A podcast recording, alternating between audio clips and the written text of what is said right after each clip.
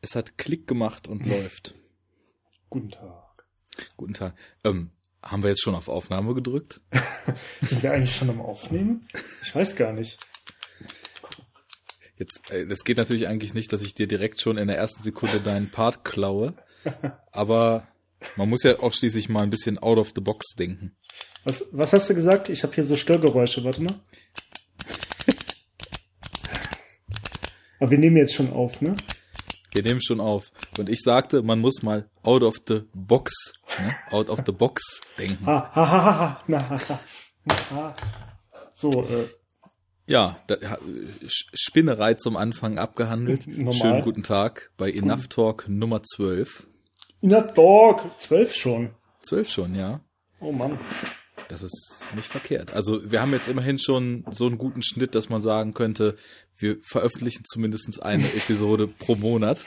ja, ja das, also ich meine, es geht ja um Regelmäßigkeit, ne?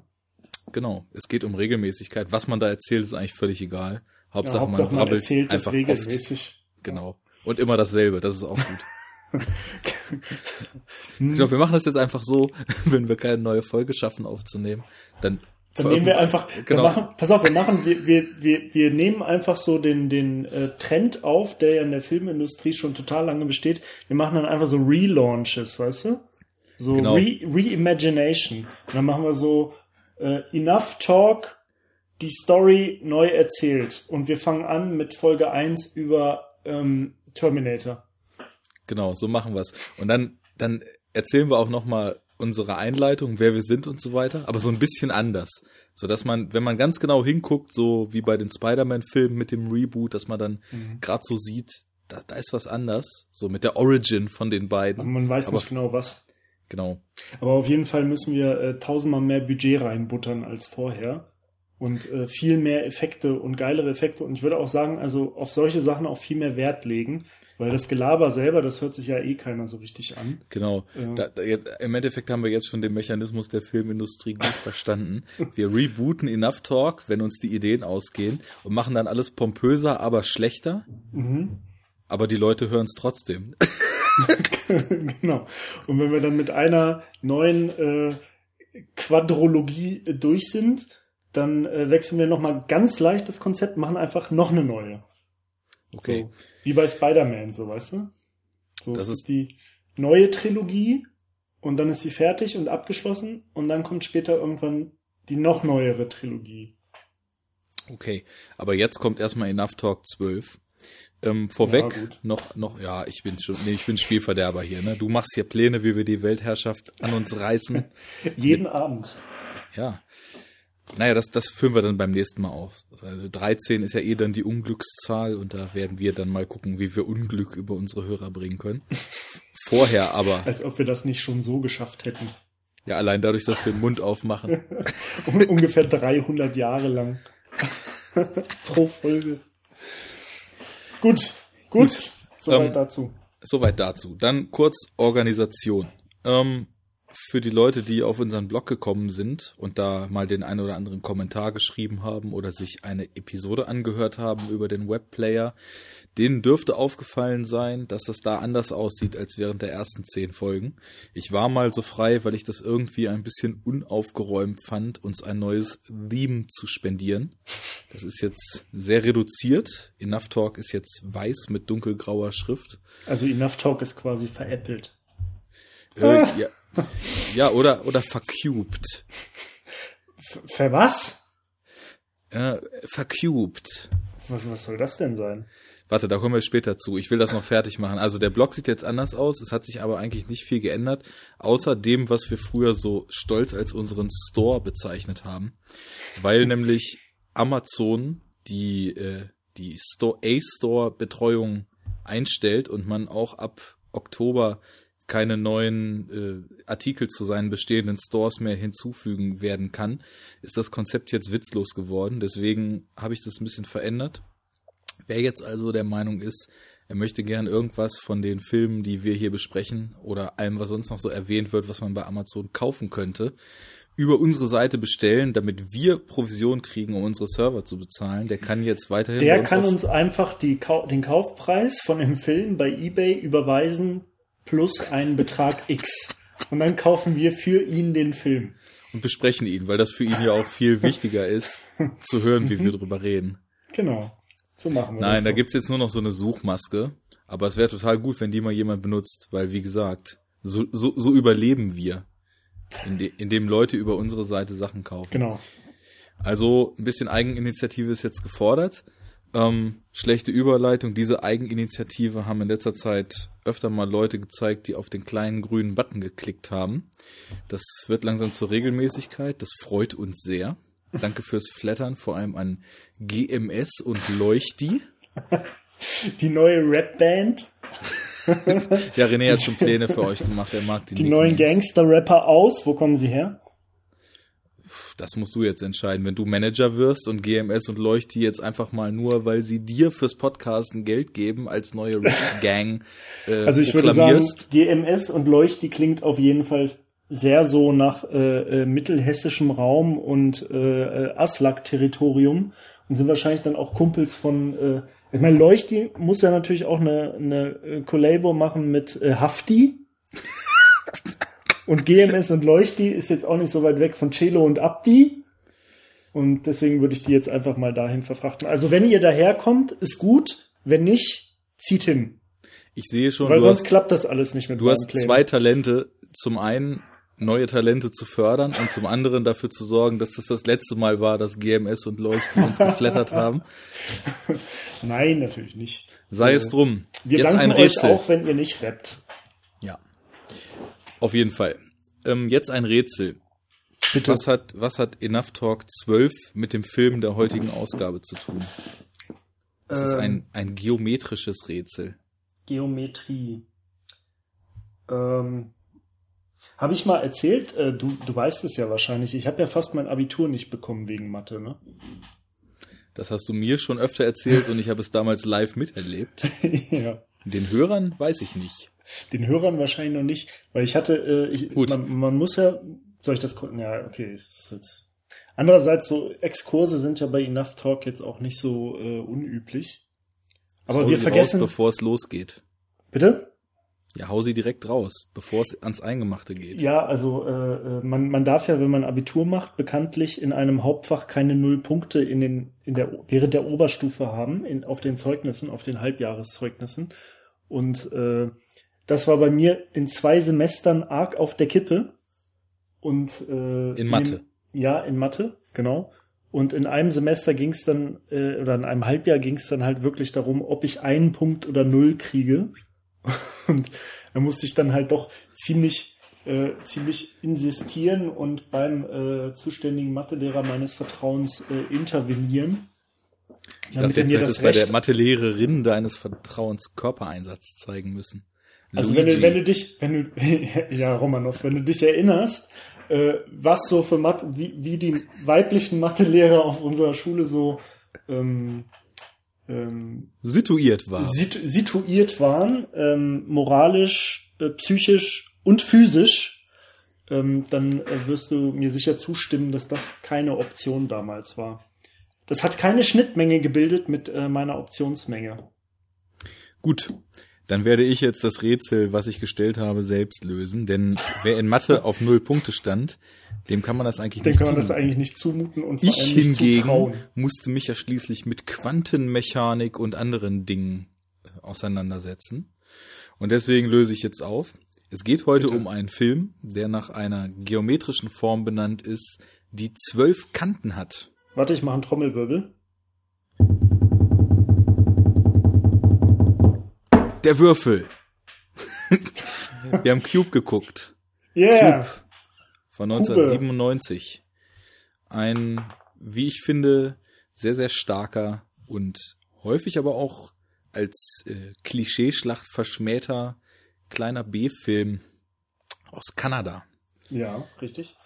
Und das ist interessant, äh, gleich äh, diese Einleitung, kleiner B-Film, weil das haben wir ja eben im Vorgespräch schon mal so kurz angerissen. Äh, ich weiß noch, also ich glaube tatsächlich sogar, dass wir beide den damals, zum, also ich habe den mit dir, glaube ich, zum ersten Mal gesehen. Ich weiß nicht, ob du den vorher schon gesehen hattest, aber das war auf jeden Fall bei dir zu Hause.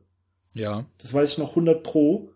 Und Ich weiß auch, dass wir den mal zusammen geguckt haben, auf jeden Fall. Ja. Ich glaube, es war aber nicht das erste Mal, dass ich ihn gesehen habe, denn für mich kann ich gleich schon mal vorweg sagen, hatte ich auch, glaube ich, in, damals in irgendeiner Folge schon mal erwähnt, ist das auch so ein bisschen sowas wie so ein Lieblingsfilm aus meiner Jugend. Ja. Den hat irgendein Kumpel damals angeschleppt, weiß nicht mehr, wer das war, meinte, hier wahnsinnig gut, guckt mal. Und dann habe ich den so im Abstand von so ein paar Tagen drei oder vier Mal direkt immer mit verschiedenen Leuten geguckt, weil ich total weggeflasht war Ja. von dieser Machart. Und ich, die, die zweite oder dritte Sichtung war dann mit dir bei, in meinem Ah, Kinderzimmer damals. genau. Wobei da eigentlich, also eigentlich gar nicht so viele kinderhafte Sachen passiert sind. Ja, zumindest überquellende Aschenbecher und von morgens bis abends auflegen hatte nicht so richtig viel mit Kinderzimmer zu tun, aber Naja, getrunken wurde ja auch immer ganz gut da. Zum Beispiel. ja, ja, da, so war das damals. Und durchs Fenster rein und raus geklettert. Wenn man's kann. Darüber müssen wir eigentlich auch mal eine Folge irgendwann machen. Genau, der Podcast So- so 13 oft. geht darum, wie bei Arne aus Fenster geklettert wurde. Und reingeklettert. Hm? Ja, da könnte man auf jeden Fall, würde ich mal sagen, auch einige Stunden mitfüllen. Aber da müssen wir jetzt äh, die Hörer noch so lange anfüttern, bis sie es uns nicht sofort übel nehmen und äh, löschen, wenn wir darüber einen Podcast machen. Ja, wir müssen eigentlich das so ein bisschen anteasen. Also zum Beispiel Daniel vom Spätfilm hat, glaube ich, jetzt so 15 oder 20 Episoden lang immer gefragt, habe ich eigentlich schon mal die Episode erzählt, wie ich Gremlins 2 damals im Kino gesehen habe? Dann Und hat aber nie gemacht. ja, dann hat Paula immer gesagt, nein, Daniel, erzähl doch mal. Und dann hat er immer gesagt, nein, das ist jetzt eigentlich eher was für eine andere Folge. Und jetzt in der Folge 42, äh, ich weiß auch nur genau, dass die 42 war, weil sie natürlich stilecht in der 42 über äh, Per Anhalter durch die Mhm, Galaxis mhm. gesprochen haben. Sinn des Lebens und so weiter, 42 kennt man ja. Und da hat er dann die Anekdote erzählt. Jetzt habe ich mich schon gefragt, womit teast er jetzt? Also du kannst dir ja vielleicht mal was überlegen. Die Geschichte, Okay, wie bei Arne au- aus dem Fenster rein und rausgeklettert wurde, ist jetzt vielleicht nicht so spannend, aber denk dir mal was Naja, aus. aber, äh, du bist doch also da ich meine, kreativ. darin, daran an haben sich ja viele andere Geschichten äh, geschlossen, sag ich mal. Das war ja, das war ja quasi nur der, Achtung, Einstieg. ja, und da konnte man auswürfeln, ob derjenige sich beim Runterspringen den Knöchel brechen wird. Und dann irgendwann sind die Würfel gefallen. Wenn es Knack gemacht hat, dann wissen hat man Bescheid. einfach nur mit einem markerschütternden Geräusch das Fenster geschlossen und schon war der Zugang Ja. versperrt. Und egal in welche Richtung man geschaut hat, man kam nicht raus. Ja. Jetzt weiter damit. Du hast den damals mit mir zum, zum ersten Mal genau. gesehen. Was wollte ich ursprünglich sagen? Moment. Äh, ach so, ja, genau. Und äh, weil du B-Movie gesagt hast, also ich habe den jetzt halt gestern gesehen und seit ziemlich langer Zeit zum ersten Mal wieder. Äh, also definitiv mehrere Jahre. Und dann ist mir halt auch aufgefallen, dass ich den damals überhaupt nicht so als B-Movie wahrgenommen habe. Also viel weniger auf jeden Fall als jetzt. So, ne? Ja. Also natürlich war es auch irgendwie damals schon klar, dass es jetzt nicht hier so der mega Hollywood-Schocker so, ne? Aber eigentlich habe ich es so als relativ normalen Film wahrgenommen und jetzt habe ich ihn geguckt und mir ist eigentlich die ganze Zeit nur aufgefallen, dass es halt irgendwie ein B-Movie ist so. Und dass halt die Schauspieler alle so ein bisschen B sind und dass auch die, die Tricks, naja, zumindest nicht A sind und dass halt auch so das Produktionsdesign und so, also dass da halt wenig Kohle drin steckt, so, ne? Ähm, wobei man ja auch wiederum, also da kann man ja wahrscheinlich auch schon zu sagen muss, also aus der wenig Kohle, die der Film hatte, macht er eigentlich ziemlich viel. Ähm, aber diese, diese Sensibilität dafür, dass es halt doch ein billiger Film ist, rein, rein monetär irgendwie, ähm, und halt auch nicht so Mainstream-tauglich irgendwie, zumindest damals, äh, das ist mir jetzt erst so richtig aufgefallen und damals hat man das irgendwie gar nicht, so- also habe ich zumindest das gar nicht so wahrgenommen. Ich weiß ja nicht, wie das bei dir war, zum Beispiel. Ich, ja, ich, ich hatte das Gefühl, ohne den wieder gesehen zu haben, dann über die Jahre so mitbekommen. Weil, also ist natürlich alles auch immer so eine Frage dessen, was man eigentlich so in seinem persönlichen Horizont alles schon gesehen hat und wie oft man vor allem so diese Film, diese vielen Filmtropes, die gerade so auf Figurenseite in Cube dann eben aufgegriffen werden, man halt schon gesehen hat. Und wie gesagt, ich habe den damals auch relativ oft gesehen und dann noch mal ein paar Jahre später auch gleich ein, zweimal wieder. Aber das ist jetzt bestimmt auch schon zwölf Jahre her oder so. Und seitdem hatte ich den Film auch überhaupt nicht gesehen. Und ich, wie ich vorhin schon meinte, habe den eigentlich oft, wenn mich danach gefragt wurde, so welche Filme ich richtig gut fand, dann so mit den anderen Krachern der Jugend in einem Zug genannt, also mit Matrix, Fight Club, Memento und was war es denn eigentlich noch, was mich so um die Zeit ziemlich geflasht hat. Naja, auf jeden Fall habe ich Cube dann auch immer noch so mitgenannt, so in dem Atemzug. Und hatte so ein bisschen Angst davor, eigentlich den wieder zu sehen. Weil Jahre später habe ich mir dann mal so Gedanken drum gemacht und dachte so, also aus der Erinnerung wirkt es schon so, als seien die ganzen Figuren, die man da so kennenlernt, schon doch eigentlich so diese, diese typischen Genrefilm-Klischees.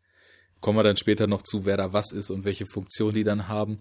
Und dann habe ich mich eben gefragt, werde ich die, werde ich den Film nach wie vor so gut finden, auch mit allem, was ich seitdem so gesehen habe, oder wird es vielleicht eher so sein, dass ich denke, boah, das ist aber doch schon ganz schön mit Anlauf, äh, wie, wie eindimensional das Ganze so abläuft. Aber ich muss sagen, ich, also ich war jetzt nicht mehr so enorm weggeflasht, wie ich das damals gewesen bin, auch beim dritten oder vierten Mal gucken damals noch. Aber hat mir eigentlich immer noch ziemlich gut gefallen. Was wir vielleicht mal tun könnten, weil der Film ja auch eigentlich gar nicht so bekannt ist, ähm, wie wär's denn, wenn du uns mal die Ehre erweist und mal erzählst, worum es eigentlich geht? Ja. Äh, gut, ich versuche es mal. Ähm, also äh, es, es, gibt, bevor der Film eigentlich jetzt anfängt, so äh, als, als kleinen äh, Prolog, äh, gibt es halt eine Szene, also man, man sieht einen äh, Menschen, der halt offensichtlich ein bisschen äh, verängstigt und schockiert ist, traumatisiert, wie auch immer, der halt in also in einem kubischen Raum sich befindet, beziehungsweise da halt reinkommt durch einen Eingang. Und man sieht halt, dass dieser Raum in, auf jeder Seite halt gleich aussieht und halt an den gleichen Stellen immer einen Ein- bzw. Ausgang hat. Und ähm, er äh, betritt halt diesen Raum und ist halt ganz, ganz vorsichtig. Also man, die, diese Tür ist halt immer auf mittiger Höhe in dem Raum. Und dann muss man so eine kleine Leiter runterklettern, bis man quasi auf dem Boden ist von dem Raum. Und er ist halt ganz vorsichtig und sieht sich um und versucht irgendwie alles auszuchecken und ist halt, wie gesagt, offensichtlich sehr ängstlich. Ähm, und äh, wagt es dann aber doch, den Raum zu betreten.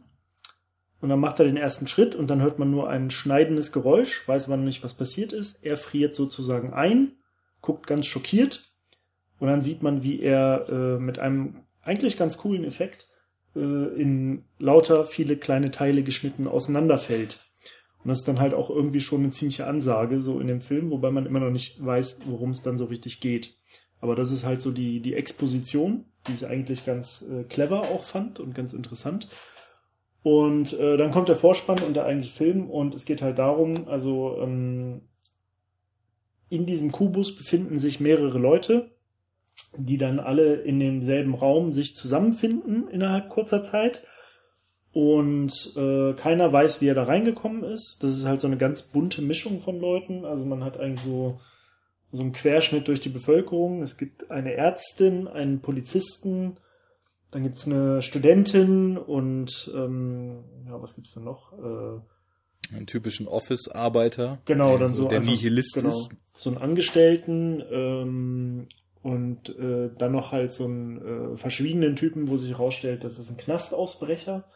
Und ähm, naja, die treffen sich halt alle da und haben keine Ahnung, wie sie in dieses Ding gekommen sind, haben keine Ahnung, was da abgeht und äh, sind halt erstmal total orientierungslos.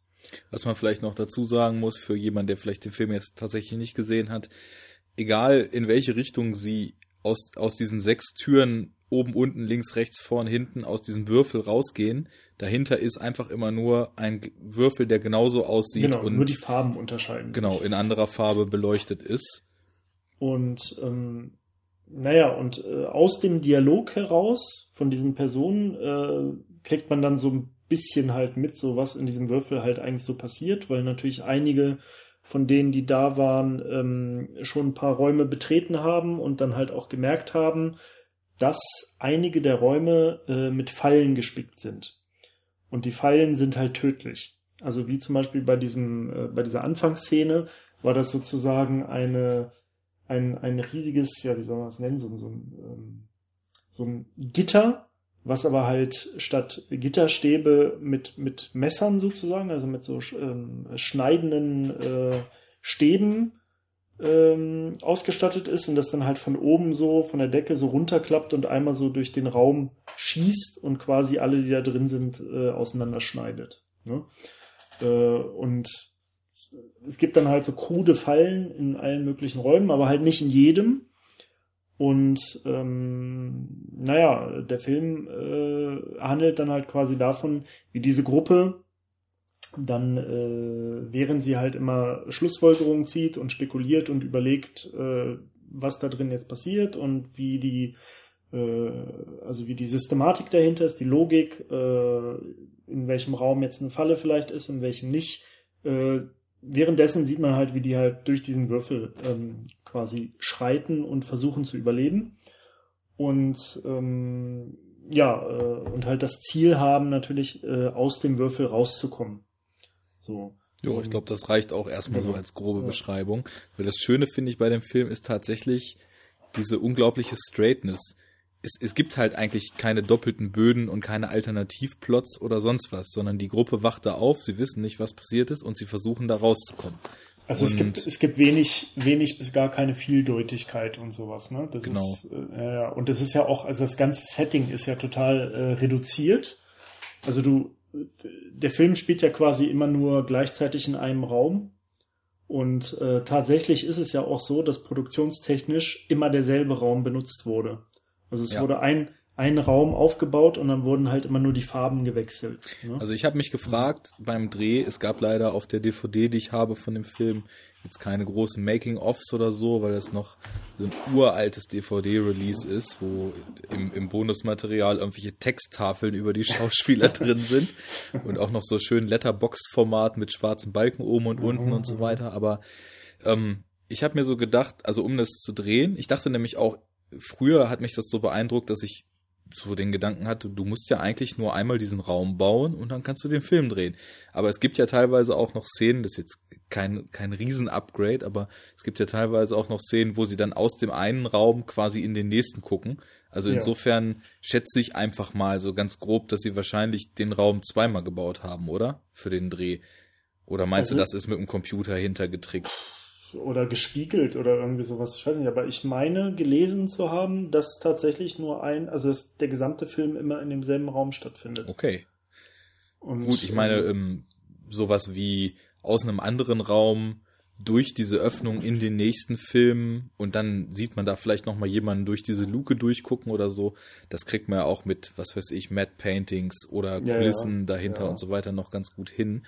Nur teilweise gibt's ja dann auch schon so Szenen, wo man wirklich so von aus dem anderen Raum durchguckt und dann klettern die auch vom einen in den anderen und so weiter. Aber ich habe jetzt zu wenig Ahnung von Special Effects, wie man sowas umsetzen kann. Wahrscheinlich ist es aber auch nicht schwer, das zu tricksen, ne?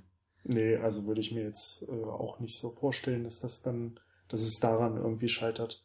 Ja. Aber ich habe halt diese Aussage auf jeden Fall irgendwo mal aufgeschnappt oder gelesen, ich weiß nicht mehr wo, dass es halt in einem Raum war.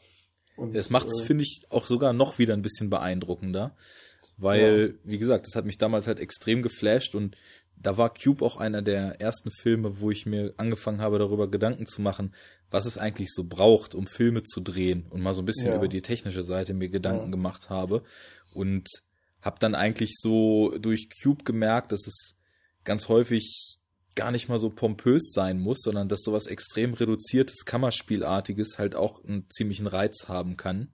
Mhm naja, die, die, äh, also die Dynamik in dem Film zum Beispiel, die entsteht ja halt auch einfach unabhängig von solchen Sachen so, ne? Also das ist ja halt auch ein sehr dialoggetriebener Film trotz allem. Und äh, sehr viel geht, also eigentlich ist ja so das Hauptding diese Gruppendynamik. Und äh, dadurch entsteht ja eigentlich viel Zusammenhalt einfach mit dieser Atmosphäre. Und die ist ja halt auch wieder mal äh, total minimalistisch. Also du hast halt diesen Raum, der so prinzipiell so sehr dunkel gehalten ist, äh, aber halt immer so mit so einem äh, farblichen Akzent, je nachdem, wie er halt leuchtet. Und ähm, ja, also auch äh, wenig Musik und nur immer so, so industriellartig technische Geräusche im Hintergrund manchmal. Und ähm, das ist ja halt auch wieder, sag ich mal, für so Horrorgeschichten und so ist das ja jetzt auch nicht so unüblich. Ne? Ähm, ist jetzt nicht der erste Film, der es macht, aber es ist halt effektiv. Und äh, das ist ja halt auch, also dieses Konzept habe ich mir dann auch mal überlegt, Also dass quasi der Film nur so in einem Raum zum Beispiel spielt, der gesamte Film oder nur an einem Ort stattfindet und äh, es eine begrenzte Gruppe von Charakteren gibt und so. Das ist ja auch, also das gibt's ja auch öfters. Und vor allem gibt's das ja, wenn ich, also war so mein Eindruck, gibt's das ja auch echt in diesem Horrorgenre eigentlich gar nicht so selten, ne? Das Ähm, stimmt schon. Also da hat man häufig so dieses Szenario des Gefangenseins Genau. und sich rauskämpfen müssen oder auch Mhm. dieses Szenario des ja irgendwo aufwachen und keine Ahnung, wie man da hingekommen sein und erstmal Genau, die ganze also so Situation verstehen müssen. Stichwort Saw oder so, das ist ja genau das Gleiche, ne? Also, also glaube ich zumindest. Ich habe die Filme nicht gesehen. weil Ich glaube, ich könnte sie nicht aushalten. Aber ähm, Ja, Saw ist so ein, ist so ein Wackelkandidat, weil, also es, es wäre unheimlich gut gewesen, wenn es einfach bei dem ersten Film geblieben wäre, was ja bei keinem erfolgreichen Horrorfilm passiert, weil der erste ist wirklich gut in meinen Augen. Und ja, ähm, ja da ist natürlich, was die Schauplätze betrifft, noch viel, viel mehr Varianz drin als jetzt warte im mal, Cube. Weil jetzt grad hier es so ein gibt bisschen, zwar die zwei äh, krassen Lag. Hauptprotagonisten. Ich höre dich gerade recht schlecht. Enough talk! Bis jetzt klingt es gut. Alles klar. Warte. Dann war mein Rechner der Schuldige. So, jetzt habe ich dich wieder auf Kopfhörern. Ich dich auch. Okay, bis jetzt, das ist jetzt gerade ganz gut, ja. Gut, dann machen wir so weiter. Ich setze dann nochmal an. ja. Kle kleine Unterbrechung.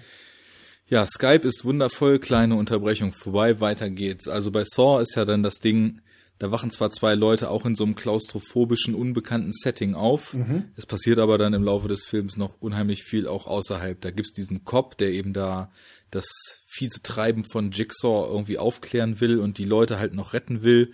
Und die sind dann in diesem kleinen Raum, in den halt ab und zu mal reingeschnitten wird, wo sie dann so auf Spurensuche sind. Und bei Cube ist das halt noch viel, viel reduzierter so. Also ich, generell hast du auf jeden Fall recht, was du vorhin gesagt hast. Irgendwann mal. dass äh, im Horror, also es dieses Setting ja so ziemlich oft gibt. Aber Ja. ich habe so ein bisschen das Gefühl, dass es bei Cube fast so aufs Allerkleinste runtergebrochen ist, so in, so in der pursten Form. Und wenn ich das, da hänge ich vielleicht mal kurz weiter was dran. Das ist sowas, der Film ist ja von Vincenzo Natali, Mhm. den ich halt damals durch Cube so kennengelernt habe. Der hat halt das Drehbuch auch mitgeschrieben mit zwei anderen Leuten und hat den Film halt inszeniert. Und ich habe dann halt auch noch die weiteren Filme von ihm, nicht alle, aber teilweise so geguckt, die er über die Jahre gemacht hat. Mhm. Und ich hatte bei ihm immer das Gefühl, dass er so einer ist, der Filme ganz oft auf so einer Idee aufbaut. Also bei Ah, okay. Cube ist es eben so dieses in diesem Würfelsystem aufwachen, nicht wissen, was da passiert und irgendwie versuchen rauszukommen. Zack, das beschreibt den Film ja eigentlich schon vollständig. Von den Charakterdynamiken, die da entstehen und so weiter, jetzt mal abgesehen. Und dann hat er ja noch später Filme gemacht, wie zum Beispiel Cypher, der ist ein bisschen vielschichtiger, aber Warte dann mal, auch. Cypher ist von dem? Ja, das ist genau, doch das- der, warte mal, da geht's um so vordergründig um so Wirtschaftsspionage, Genau, aber in echt um was anderes, ne? genau, Und spielt da nicht Lucy Lou oder so mit? Genau. Ja, dann habe ich den auch gesehen, ja. Ja, kann auch sein, Stimmt, dass wir den haben- sogar haben- damals noch zusammen geguckt haben. Die haben einen ähnlichen, äh, nee, den haben wir nicht zusammen geguckt. Den habe ich nämlich definitiv, den habe ich äh, vor ein oder zwei Jahren erst das erste Mal gesehen. ah, okay, Und okay. ähm, das, da erinnere ich mich noch relativ gut dran. Und das ist ganz interessant, weil jetzt, wo du es sagst, ich finde, ähm, wenn man das weiß, dann erkennt man so ein bisschen ähm, nicht näher zu definierende Parallelen, aber irgendwie so vom, vom Flavor, so vom, von der Wirkung, audiovisuell oder was auch immer, finde ich, gibt's Ähnlichkeiten. Also, oder, ah, hier, da haben wir doch unser super äh, ähm, cinematografisches ähm, äh, Fachwort und äh, Enough Talk Klassiker. Äh, die Tonalität ist ähnlich, finde ich. genau. Das stimmt aber total. Also ich habe Ja. das auch erst später so bewusst auf dem Kessel gehabt, dass die beiden Filme von ihm sind. Und als ich dann auch Cypher irgendwann zum zweiten Mal geguckt habe, habe ich dann auch das Gefühl gehabt, ja, das ist so dieses, dieses bisschen klinisch teckige vom, Genau. vom Feel her, ne? Mit Was- so leicht, leicht dunkel immer so ein bisschen. Genau. So leicht, äh, ja, nicht staubig, aber so, es wirkt immer so, als wäre über den Bildern immer so ein leichter Schleier, so ein ganz leichter, so, so ein krisseliger Schleier. Und äh, es ist irgendwie ähnlich so. Genau. Und auch dieses Gefühl der Undurchsichtigkeit, das vereint die Filme, glaube ich, auch noch ganz gut. Weil bei Cypher ist es ja auch, am Anfang weiß man nicht so richtig, was da vor sich geht und dann zieht er da ja doppelte, dreifache und sonst was Böden und doppelte Identitäten und Doppelagenten und so weiter in diesen Plot mit rein, bis man am Ende schon sich im Kreis dreht und sich noch fragt, was ist hier eigentlich passiert. Also so habe ich den zumindest in Erinnerung. Bei ja. mir ist er schon ein gutes Stück länger her. Ja, und da ist, der ist halt noch so ein bisschen komplexer, so von der Grundidee, aber danach hat er einen Film gemacht und der ist so, der, ich weiß nicht, ich finde ihn nicht so richtig gut, aber ist auf jeden Fall ein super interessantes Experiment. Der Film heißt Nothing und es geht darum, es sind zwei so Peilertypen, die in so einem alten Hexenhäuschen wohnen, was zwischen zwei Highways steht. Und irgendwann kommt die Behörde, Baubehörde oder weiß ich nicht mehr genau, und will dieses Haus abreißen. Und die beiden wehren sich dagegen und zetteln so einen Aufstand an.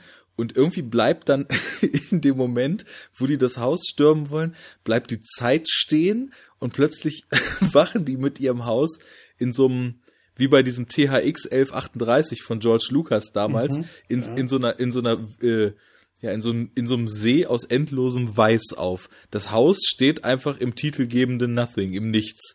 Und dann ist es halt so, dass die halt erstmal total abfeiern und ist es dann aber halt auch so alles, was dann in dem, in dem Nichts, in dem sie da sind, zu nichts wird, bleibt dann auch so. Und der eine Typ verliert dann irgendwie so seinen Arm und lebt ohne Arm weiter. Und dann haben, ich weiß nicht, ob die irgendeine so Knarre haben, mit der sie Sachen zu nichts umwandeln können. Und dann ist irgendwann nur noch ein Korpus. ist nur noch ein Korpus übrig. Und dann hüpfen die da wie Flummis durch die Gegend. Und das ist halt auch bei dem Film, hast du das Gefühl, der ist halt relativ unausgereift, aber der, das ist auch einfach nur so diese Idee. Ja, wie geil wär's denn, wenn so ein Haus plötzlich im Nichts steht und so zwei Verpeilte nicht wissen, was sie damit machen sollen. Da spielt übrigens auch einer von, ähm, von Cube mit, der, oh. dieser, dieser Nihilist oder sogar mehrere, weil der hat auch so mehr oder weniger seine, seine Stammschauspieler. Ein paar Leute von Cube haben, glaube ich, auch später in diesem Splice, das Genexperiment, auch noch mitgespielt, den aha, er dann später noch aha. gemacht hat. Den kenne ich aber leider noch nicht. Den habe ich auch nicht gesehen. Ja. Naja, aber um es abzuschließen, ich habe so das Gefühl, er entwickelt halt so eine Idee und darauf baut er dann den ganzen Film auf und nimmt dann auch, glaube ich, ganz gerne in Kauf, dass teilweise manche Sachen so einer logischen Betrachtung oder jetzt im Sinne von so Charakternachvollziehbarkeit oder Anschlüssen im Film einer Prüfung gar nicht, nicht standhalten. Ja, genau, gar nicht so richtig viel Sinn ergeben, aber er schafft es, glaube ich, über Atmosphäre und ja, über, über so ein Grundgefühl, in der, wo er den Zuschauer auch so mit reinschmeißt, ziemlich gut, dass man da selbst beim fünften Gucken bei mir mittlerweile oder noch häufiger da, da eigentlich so die Augen zudrückt, weil man merkt, es geht um andere Sachen und diese andere Sachen macht der Film eigentlich so gut, dass man sich jetzt nicht anfängt zu fragen, ja, die sollen jetzt also alle sechs da runterklettern und jetzt ist Schnitt und plötzlich sind alle sechs unten. So die große Frage, wie ist Indiana Jones vor der Nazi-Insel auf dem U-Boot stehen, plötzlich in die USA zurückgekommen halt, ne? So was durch einen Schnitt halt kaschiert wird. Ja, aber ist, war das bei dir so, dass du da irgendwelche Sachen so ein bisschen zähneknirschend jetzt bei, bei diesem Gucken so nur wahrnehmen um, konntest? Nee, eigentlich nicht. Also ich fand jetzt nicht also mir ist jetzt nicht bewusst irgendwie so ein Logikloch oder sowas aufgefallen. Das Einzige, was man in der Richtung vielleicht ähm, bemängeln könnte, ist, also ich finde, die, die Charaktere sind teilweise so ein bisschen sehr klischeehaft und ein bisschen sehr eindimensional. So. Ähm, das äh, war mir so ein bisschen aufgefallen. Also gerade zum Beispiel auch der, dieser Polizist, ne? Ja, lass doch mal, lass doch mal ein bisschen durchgehen. So genau. ein bisschen die, die Genrefilm-Klischees. Wen haben wir denn da eigentlich alles? Also wir haben natürlich Welcher Typ ist denn der, ist denn der Polizist? Wir haben natürlich den Bullen. Das ist halt der, der Afroamerikaner, der Schwarze. Ähm, ich weiß gerade gar nicht mehr, wie er heißt. Ja, erzähl mal weiter, ich, ich gucke das mal nach. Ich, man kennt die und, auch alle gar nicht. Also natürlich muss man halt, wie gesagt, einen Bullen haben, ist ja klar. Ja, und vor allem nicht nur, dass er einfach ein Kopf ist, sondern halt auch so der, der aufbrausende Alpha-Typ, ne? Der ja, alles genau. an sich reißt. Wo, ja, wobei man halt sagen muss, also das, das offenbart sich am Anfang noch nicht so. Also am Anfang ist er eigentlich eher so der, der äh, gut, ähm, ja, jetzt fällt mir das Wort nicht ein, so der, der zutrauliche, positive Typ, der dann halt irgendwie so schon so ein bisschen das, das Heft in die Hand nimmt, Hand nimmt, aber du denkst so, okay, der kümmert sich jetzt und der hält die Gruppe ein bisschen zusammen und der macht allen Mut und er kümmert sich zum Beispiel auch ganz am Anfang dann um dieses Mädchen, da ist halt so ein Mädel dabei, so eine Studentin, äh, die ist total verängstigt am Anfang, ne? Und dann kümmert er sich halt um die so ein bisschen, geht hin und sagt, hier, pass auf, ich hol dich hier raus und so, mach dir keine Sorgen, wir schaffen das und wenn wir zusammenhalten und so. Und du denkst zuerst so, ja, eigentlich gar nicht so unsympathisch, ne? Und er versucht halt so, so ein bisschen Ordnung reinzubringen und irgendwie so, ähm, also versucht halt auch immer die, äh, die Diskussion so ein bisschen in so eine Richtung zu leiten, so, okay, was wissen wir? Wir wissen das und das und das und was könnte jetzt sein und so. Also eigentlich eher so eine ganz positive Rolle. Er ist so der Jack aus Lost am Anfang, ne? Ja, genau, so quasi sowas in der Richtung. Und ähm, ja, aber er ist halt, du merkst halt schon so am Anfang, finde ich, ein bisschen, also erstens, du traust ihm das nicht so ganz zu, der, der, du denkst, man, der führt irgendwas im Schild. Der ist halt irgendwie immer so ein bisschen äh, falsch, was manche Sachen angeht, aber du kannst ja, er ist teilweise so einfach zu impulsiv in genau, manchen also das Momenten. merkst du halt relativ schnell, ne? Also er ist halt sehr impulsiv und das ist dann halt auch so eine Sache, ich finde auch, dass der Schauspieler so ein bisschen krass overacted. Gerade So. gegen Ende wird das ganz krass, Ja, ja. wo die Augen so irre aufreißt und Genau. eigentlich nur noch der Oberpsycho ist, aber Genau. das stimmt schon. Und äh, ja, aber da kommen wir ja sicher später noch zu, zu den Charakterwandlungen. Ähm, Ja, er heißt übrigens Maurice Dean Wind. ja, okay. Mhm. Der, der Schauspieler jetzt oder die Rolle? Genau. Die Rolle war Quentin. Die haben ja alle äh, Knastnamen. Ja, genau. Die sprechen sich ja mit dem Nachnamen alle an. Genau. Ja auch, die wachen ja in solchen Overalls auf. Genau, genau. Und die, die Namen sind alle äh, ähm, also von real existierenden Gefängnissen äh, äh, Ach, krass, adaptiert. St. Quentin, ne, wäre ja dann Mhm. gleich hier der, der Maurice Dean Wind, über den wir gerade gesprochen haben. Genau. Ja, es gibt ja auch sogar den Knastausbrecher, den Ren Genau. Und ich weiß gar nicht, ob ich, das, ob ich das sogar mal aufgeschrieben habe mit den Namen. Äh, ja, muss ich nochmal gucken. Aber jedenfalls, also erstmal jetzt, um die Gruppe so zu komplementieren. Ähm, Genau, also er ist der anfangs so, so der Macher, der so die, Mhm. der das Ding lösen will und so ein bisschen so die, die Anführerrolle Ja, übernimmt. und aber halt auch so down to earth, ne? Also nicht so, so, so, ein- so ein praktischer, also wie man sich so klischeemäßig, jetzt ist zwar ein kanadischer Film, aber wie man sich jetzt klischeemäßig halt so ein, so ein Ami-Cop vorstellen würde, so, ne? Ja. So Hemdsärmlich. Da will ich auch drauf hinaus, welche Klischees wir haben. halt, Genau, ne? so, so ein hemdsärmeliger Typ, der halt so die Ärmel hochkrempelt und irgendwie sagt, okay, jetzt mal hier Schluss mit dem Spekulieren und dem Wissenschaftsgelaber und so. Wie können wir es töten? So, weißt du, so, so ein Typ halt, ne? Genau. Und Ja, dann gehen wir mal weiter. Dann, dann gibt's die Studentin. Mhm. Welche, welche Standard-Klischees erfüllt die denn eigentlich? Ich finde so zwei in einem, aber wie ja, hast du die also natürlich, empfunden? natürlich halt so dieses Klischee von dem nerdigen äh, Mädchen so. Also Genau, das ist schon mal Nummer eins. so das nerdige Science Girl, was halt auch einfach ein nerdiger Science-Typ sein könnte.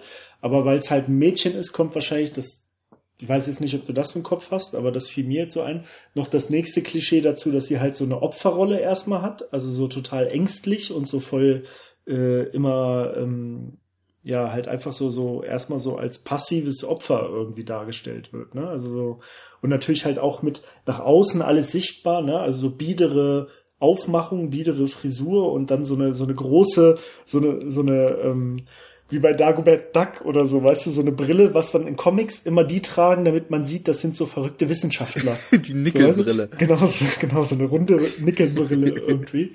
Und damit auch jeder so sieht, ah, okay, die ist irgendwie äh, Naturwissenschaftler oder sowas. Ne? Genau. Aber jetzt, wo du es sagst, merke ich, dass sie dann sogar eigentlich diese drei Tropes in sich vereint, weil am Anfang ist es tatsächlich so die hysterische, die es halt auch in diesen, ich sag jetzt mal, Horrorfilm-Konstellationen immer gibt. Aber das wechselt dann ja so, sie fängt sich dann so ein bisschen wieder und wird dann halt so dieses typisch dauerangepisste College Girl eigentlich. Also sie ist ja dann Ja. irgendwann bevor sie von dem Quentin so dolle eingespannt wird, weil sie ja dann quasi auch so der Schlüssel zu dieser ganzen Zahlengeschichte ist, ähm, ist ja so ein bisschen so, egal was passiert, sie, sie gibt irgendwie einen blöden Spruch und bratzt und als sie dann so durch den Raum geht, um auszumessen, wie viel Fußdurchmesser das wohl sind und dann sitzt jemand im Weg, dann kommt so dieses May I? und ist so total angepisst einfach die ganze Zeit. Und da, das war, dachte ich halt so, dass das wäre dann so Nummer zwei, aber eigentlich Ja, ist es aber das Nummer geht drei. vielleicht auch, das geht auch vielleicht einher so mit äh, diesem Trope, ähm, also dass sie halt auch so eine leichte Arroganz entwickelt, weil sie halt irgendwie schlau ist und sie ist wahrscheinlich so die geniehafteste in der Gruppe und ist halt so mit Leuten in der Gruppe, die halt eher so ein bisschen plump sind und eher so nicht äh, ein Fable irgendwie für so äh, feingeistige wissenschaftliche Methodik und sowas haben. Und das gibt's ja nämlich auch ganz oft, dass du da so einen leicht arroganten äh, Genie-Wissenschaftler hast, der dann zusammen mit irgendeinem so ähm, äh, ich schieße erst und stelle dann Fragen Typ äh, in der Gruppe genau, ist genau. und äh, dann halt auch immer so dadurch so genervt ist, ne, weil sie immer so denkt so, oh Gott, ihr seid alle unter meinem Niveau und keiner versteht ja, genervt. Mich oder was es auch häufig gibt, dass sie dann so eine Arroganz entwickeln, weil sie sind ja eigentlich in dieser Überlegenheitsposition und wissen halt, die Gruppe kommt nur durch mich weiter, weil ich halt diejenige oder derjenige mit dem Brain bin. Ja. Aber dann ist es halt eben so, dass es halt meistens auch so diesen, wie du meinst, äh, den ich schieße erst und stell dann Fragen-Typ gibt, der dann häufig auch diese Art von Figur ja eher so mit Gewalt antreibt und so ziemlich ruppig ja, ja. antreibt, doch jetzt ihren Job endlich zu machen. Genau. Na gut, das ist und, sie. Ähm, sie heißt Le Leven oder Leven. Leven. Leven. Leven, ne? Genau. Dann äh, gibt es eine mittelalte Frau, äh, Ärztin. Ja. Ich weiß, der Name fällt mir jetzt auch gerade nicht mehr ein, aber Holloway hieß die. Holloway, genau. Holloway, äh, Frau mittleren Alters, äh, sagt, sie ist halt Ärztin und ähm, ist am Anfang, ja, wie ist sie denn? Ähm, zurückhaltend, würde ich so sagen, einfach so. Also die, man merkt halt, also die ist so sehr auf Harmonie aus und versucht halt immer so die Gruppe so zu harmonisieren und irgendwie immer so zu vermitteln und diplomatisch zu sein und hat halt für alle so so ein Ohr, ne? Irgendwie, also ist halt so das ausgleichende Element so ein bisschen. Und entwickelt dann halt ganz stark sich zu diesem Muttertyp. Spätestens ja, als genau. dann der von uns bis jetzt noch gar nicht erwähnte ähm, geistig Behinderte zu der Gruppe hinzupurzelt, genau, genau, genau. den sie ja da in diesem Würfellabyrinth auch noch auflesen. Genau, genau.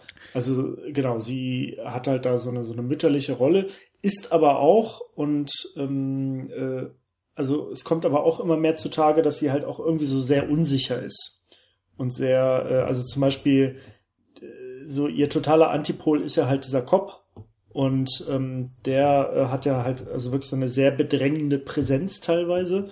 Und äh, das verunsichert sie halt auch so irgendwie ganz dolle. Und der, ja, er sagt ja dann halt auch, ja, hier, äh, er sagt ja sowieso generell immer, ich bin Cop, äh, ich habe voll die Empathie, ich erkenne Leute und ich kann sofort in ihre Köpfe gucken, was für Typen I read people's so. minds like an X-ray. genau. Und immer mit so markigen Sprüchen und äh, und äh, sagt ihr dann halt ja, also quasi, dass sie halt einfach nur so eine frustrierte, untervögelte, äh, alleinstehende Frau ist irgendwie. So eine Katzenfrau. Und, ähm, und da trifft er anscheinend auch einen Nerv. Ne? Das merkt man dann ja halt auch irgendwie. Ja, und das, er trifft ja so starken Nerv, äh, dass sie auch auf die Barrikaden geht und anfängt, ihn immer weiter zu pro, äh, provozieren, womit sie dann ja scheinbar genauso einen Nerv trifft, weil es kommt ja dann irgendwann zur Eskalation mhm. dass sie ihn eben so pro provoziert, dass er ihr eine knallt. Ja. Und das ist, also vorher gibt's, ist, glaube ich, so der Moment, wo, wo sie dann sich schon so verändert hat, weil sie halt gemerkt hat, der Typ dreht hier ab und ich lasse mir das alles nicht bieten und halt auch immer bitterer wird. Am Anfang ist sie so die hoffnungsvolle, verständnisvolle, mütterliche und später fängt sie ja immer mehr an, dann auch von irgendwelchen Verschwörungstheorien, dass alles die Regierung war und so weiter zu erzählen. Ach ja, genau, das ist, das ist das nächste Ding. Das äh, fällt mir jetzt auch noch ein. Also äh, sie ist halt so ganz dolle äh, Anhängerin von so Verschwörungskram und so. Und das ist halt alles irgend so äh, Sache von irgendeiner ultrageheimen Regierungsorganisation ist. Ne? Militär, äh, Militär, CIA, Geheimdienstkomplex, Area 51 äh, Zeug. So, ne? Genau. So die, die typischen Verschwörungstheorien. Ja. Und ja, dann zuletzt, ich meine, der, der Ausbruchsspezialist Ren, Ren, Le Française. ja, ein Franzose. Von dem genau. hat man ja nicht viel, weil der, der erzählt die, schnell.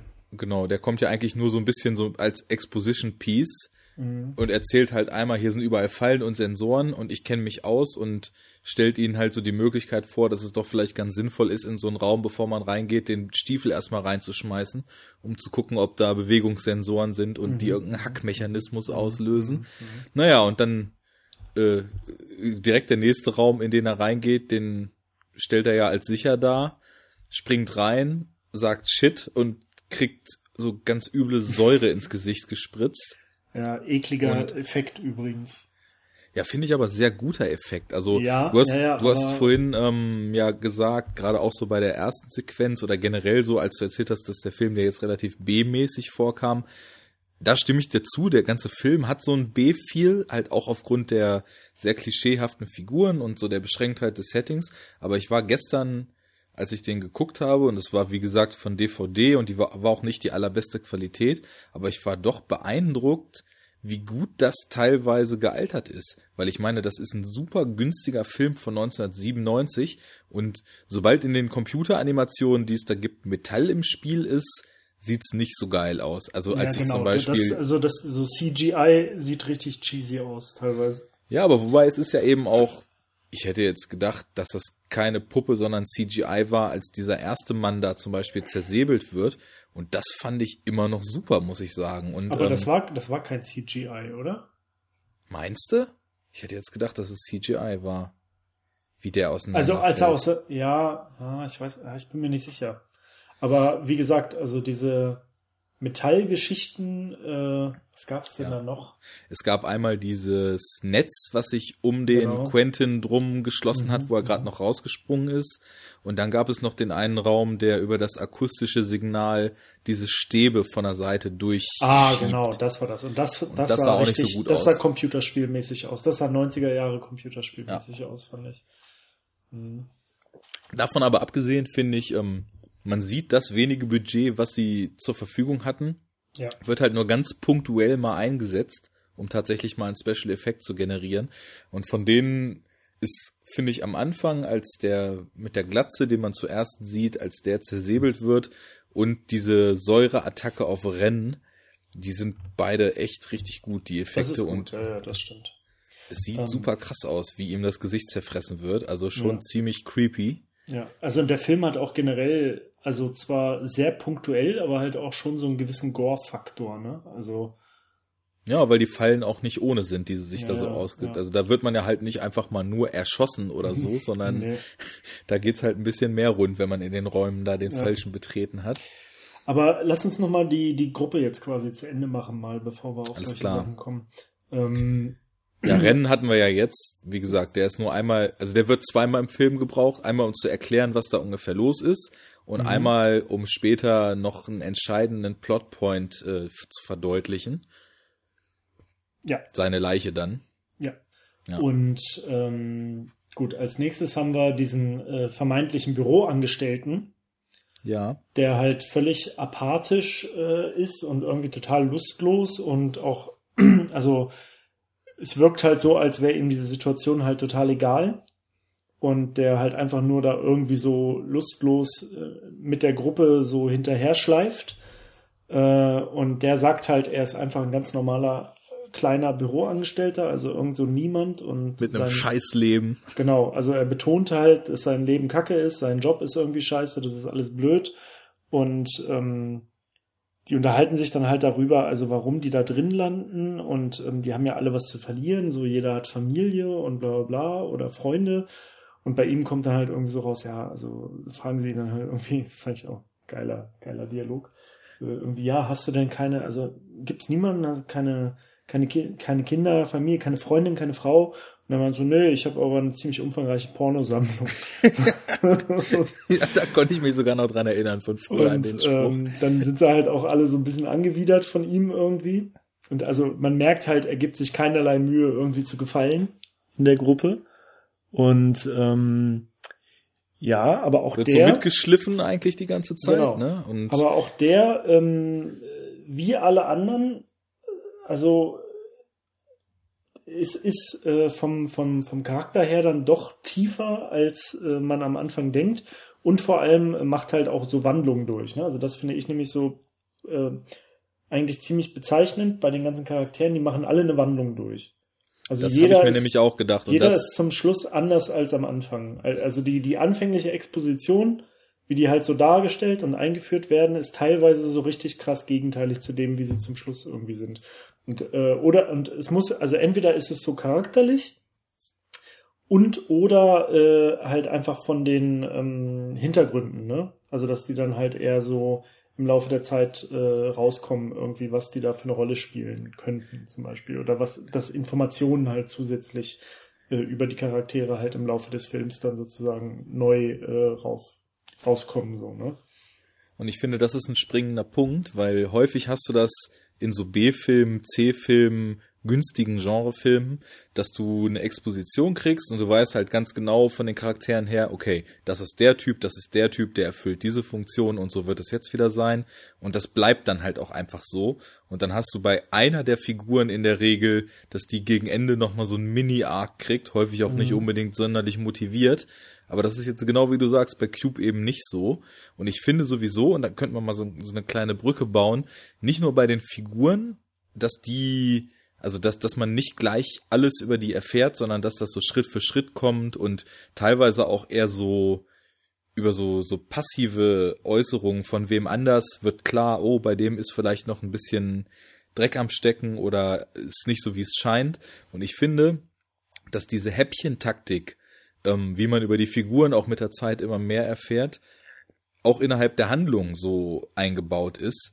Und dass da der Film, der ist ja auch jetzt nicht so lang, ne? Also ich 90 oder 100 Minuten, weiß ich nicht mehr genau. Mhm. Und dass er über diese Laufzeit verteilt ziemlich gut getimt hat, wann man das nächste Mal was Entscheidendes über dieses Würfelsystem erfährt, wann die Figur, Figuren feststecken, aus welchen Gründen sie dann rausfinden, wie sie weiterkommen in diesem Würfelsystem. Also du, es, es geht halt immer im entscheidenden Moment geht's halt wieder so ein kleines Stück voran und das reicht wieder, um einen gut bei der Stange zu halten und nicht das Gefühl zu haben, okay, wir sind jetzt hier in den Würfeln und es wird halt super langweilig, weil man, man tritt halt nur auf der Stelle, sondern wir können ja mal anfangen, wie das, wie das eigentlich so losgeht. Ja, aber wir haben ja immer noch nicht den letzten der Gruppe. Ach ja, sorry.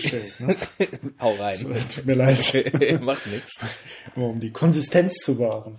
Ähm, ja, also es gibt halt noch einen Charakter, und der kommt, äh, das ist glaube ich der letzte Charakter, der zu der Gruppe stößt, ne? Ja, auch eher ähm, durch Zufall treffen sie genau. den ja. Und äh, das ist halt quasi ein Insasse, ähm, der halt offensichtlich eine äh, geistige Behinderung halt hat, ne? Und dementsprechend halt total äh, undurchsichtig ist. Also ich glaube, das ist ja dann, wenn ich mich nicht recht irre, das wirkte jetzt so wie, als wäre er autistisch.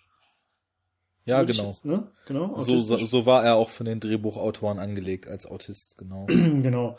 Und ähm, ja, und redet dementsprechend halt wirres Zeug und äh, hat halt immer so einen Tick mit der Hand, ne? Also muss irgendwie äh, macht immer so eine Handbewegung die ganze Zeit und äh, steht irgendwie in der Ecke und haut seinen Kopf gegen die Wand und äh, ist Man halt muss ja kurz zwischengehen. Also ich finde nicht, dass er wirres Zeug redet. Er nimmt nur seine Welt ganz anders wahr ja, und ja. er setzt ganz andere Schwerpunkte. Aber also nach, nach Mainstream äh, oder wie die ein Großteil der Gruppe ihn irgendwie wahrnimmt, ne, vor allem halt dieser Kopf, der halt auch da so ein bisschen simpler gestrickt ist, was das angeht, ähm, äh, ist halt erstmal jetzt zusammenhanglos, beziehungsweise halt nicht so äh, kohärent, was er halt erzählt. Ne? Ja, vor allem wird er so von den Machern der Gruppe relativ schnell dann auch eben so als Ballast am genau. Bein wahrgenommen, genau. weil der, der genau. er ist dann derjenige, der die Gruppe angeblich nur aufhält und der mitgeschliffen genau. werden muss und der unberechenbar und gefährlich ist und ja, aber eigentlich, er weiß, der weiß dann ja wahrscheinlich noch viel weniger als der Rest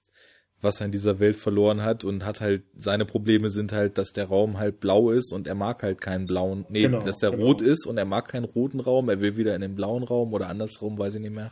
Ja. Und äh, ja, so, solche Sachen halt. Aber auch der macht dann zum Schluss halt eine sehr signifikante Wandlung durch, oder was heißt Wandlung? Also eigentlich keine Wandlung, aber äh, kommt dann halt auch ein eine neue Info, die dann halt die, die, die äh, Filmhandlung dann auch, äh, also sehr signifikant dann verändert und weitertreibt, so, ne? Und halt sehr wichtig ist für den Fort, Fortlauf der Handlung irgendwie. Ja. Ähm, genau wie andere anderen Charaktere. Und ja, da, also ich glaube, es gibt jetzt keinen, ich glaube, das waren die, ne? Das waren so. Genau, mehr Leute gibt's nicht. Noch mehr? Nee, ne? Das war alles.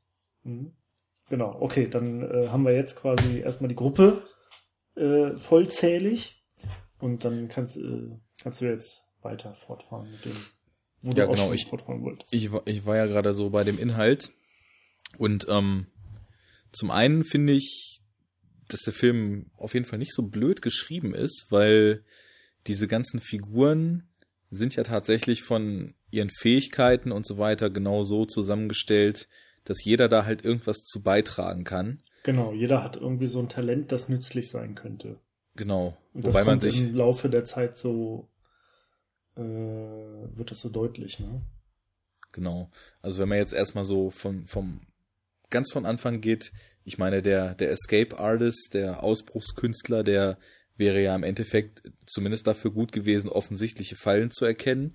Ging ja wohl auch eine Weile lang gut, dann irgendwann nicht mehr. So, was wir halt noch nicht gesagt haben, ähm, in diesen Schleusen, mit der man sich halt immer von einem Würfel in den nächsten bewegt, sind ja so Zahlencodes eingraviert. Und zwar mhm. dreimal eine dreistellige Ziffer jeweils hintereinander. Und das ist ja so die erste Vermutung, die sie haben. Die Mathematikerin hat ja irgendwie so durch Zufall aufgeschnappt, weil sie halt total gut mit Zahlen umgehen kann und sich das natürlich angeguckt hat, was da für Zahlen eingraviert sind, dass, wie sie anfänglich denkt, eben in den Räumen mit Primzahlen fallen sind. Genau, und da merkt man dann zum Beispiel auch erst, dass sie Mathematikstudentin ist. Ne? Ich genau, glaube, das vorher, wird ja vorher gar nicht, äh, gar nicht so thematisiert und dann äh, merken sie auch alle so, ah, okay, du bist Mathematikstudentin, okay, was bedeutet das mit den Zahlen und so, bla bla bla. Äh, das ist dann halt so einer dieser Augenblicke, ne? wo dann die die Rolle oder die, ähm, ja, genau, die Rolle der, der, der jeweiligen Charaktere dann und deren Funktion sich dann halt irgendwie verändert, ne?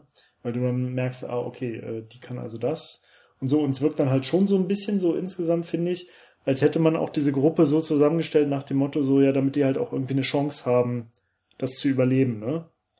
Also, weil, das habe ich auch gedacht. Genau, du hast halt die, die Mathematikerin, die vielleicht den Code knackt, äh, Du hast dann äh, die Überlebenskünstler, du hast eine Ärztin, die dann vielleicht äh, Verwundete irgendwie behandeln kann. Dann hast du den komischen Polizist, der vielleicht alle ein bisschen anpeitscht. Genau. Und, äh, ja.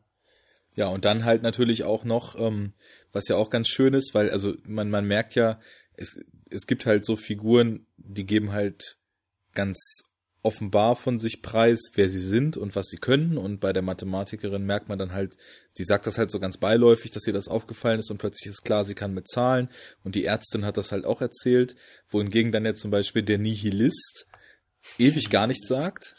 Und dann, dann ähm, genannt, ne, der Nihilist. Ja, ich habe das schon vorher gedacht, was für ein nihilistischer Typ. Und dann wird er tatsächlich so genannt, da habe ich ja. mir dann auch eingegrinst. Aber der bricht ja irgendwann in so ein schallendes Lachen aus und haut so raus von wegen, wir haben sowieso keine Chance hier rauszukommen und ist halt einfach so, ja, auf so eine zynische Art und Weise abgeturnt von der Situation, dass ihm das einfach so rausplatzt und da kommt ja dann ans Licht, dass er eben jemand ist, der scheinbar in dem Job, den er gemacht hat, irgendwas im Baugewerbe, dafür, ja, dafür angestellt wurde, eine äußere Hülle für so ein Würfelsystem zu genau. entwerfen. Genau. Der war halt und, in dieser Konstruktion irgendwie beteiligt. Genau. Und ja, so, das ist das, was ich mit diesem Häppchenweisen und Schritt für Schritt so meine. Da gibt es dann wieder eine kleine Information. Erst haben sie das mit den Zahlen. Dann gehen sie einfach erstmal los. Dann später passiert das mit dem Nihilisten. Dann wissen sie plötzlich, alles klar, wir sind hier in einem System drin, was so und so groß ist, solch, so und solche Abmessungen hat.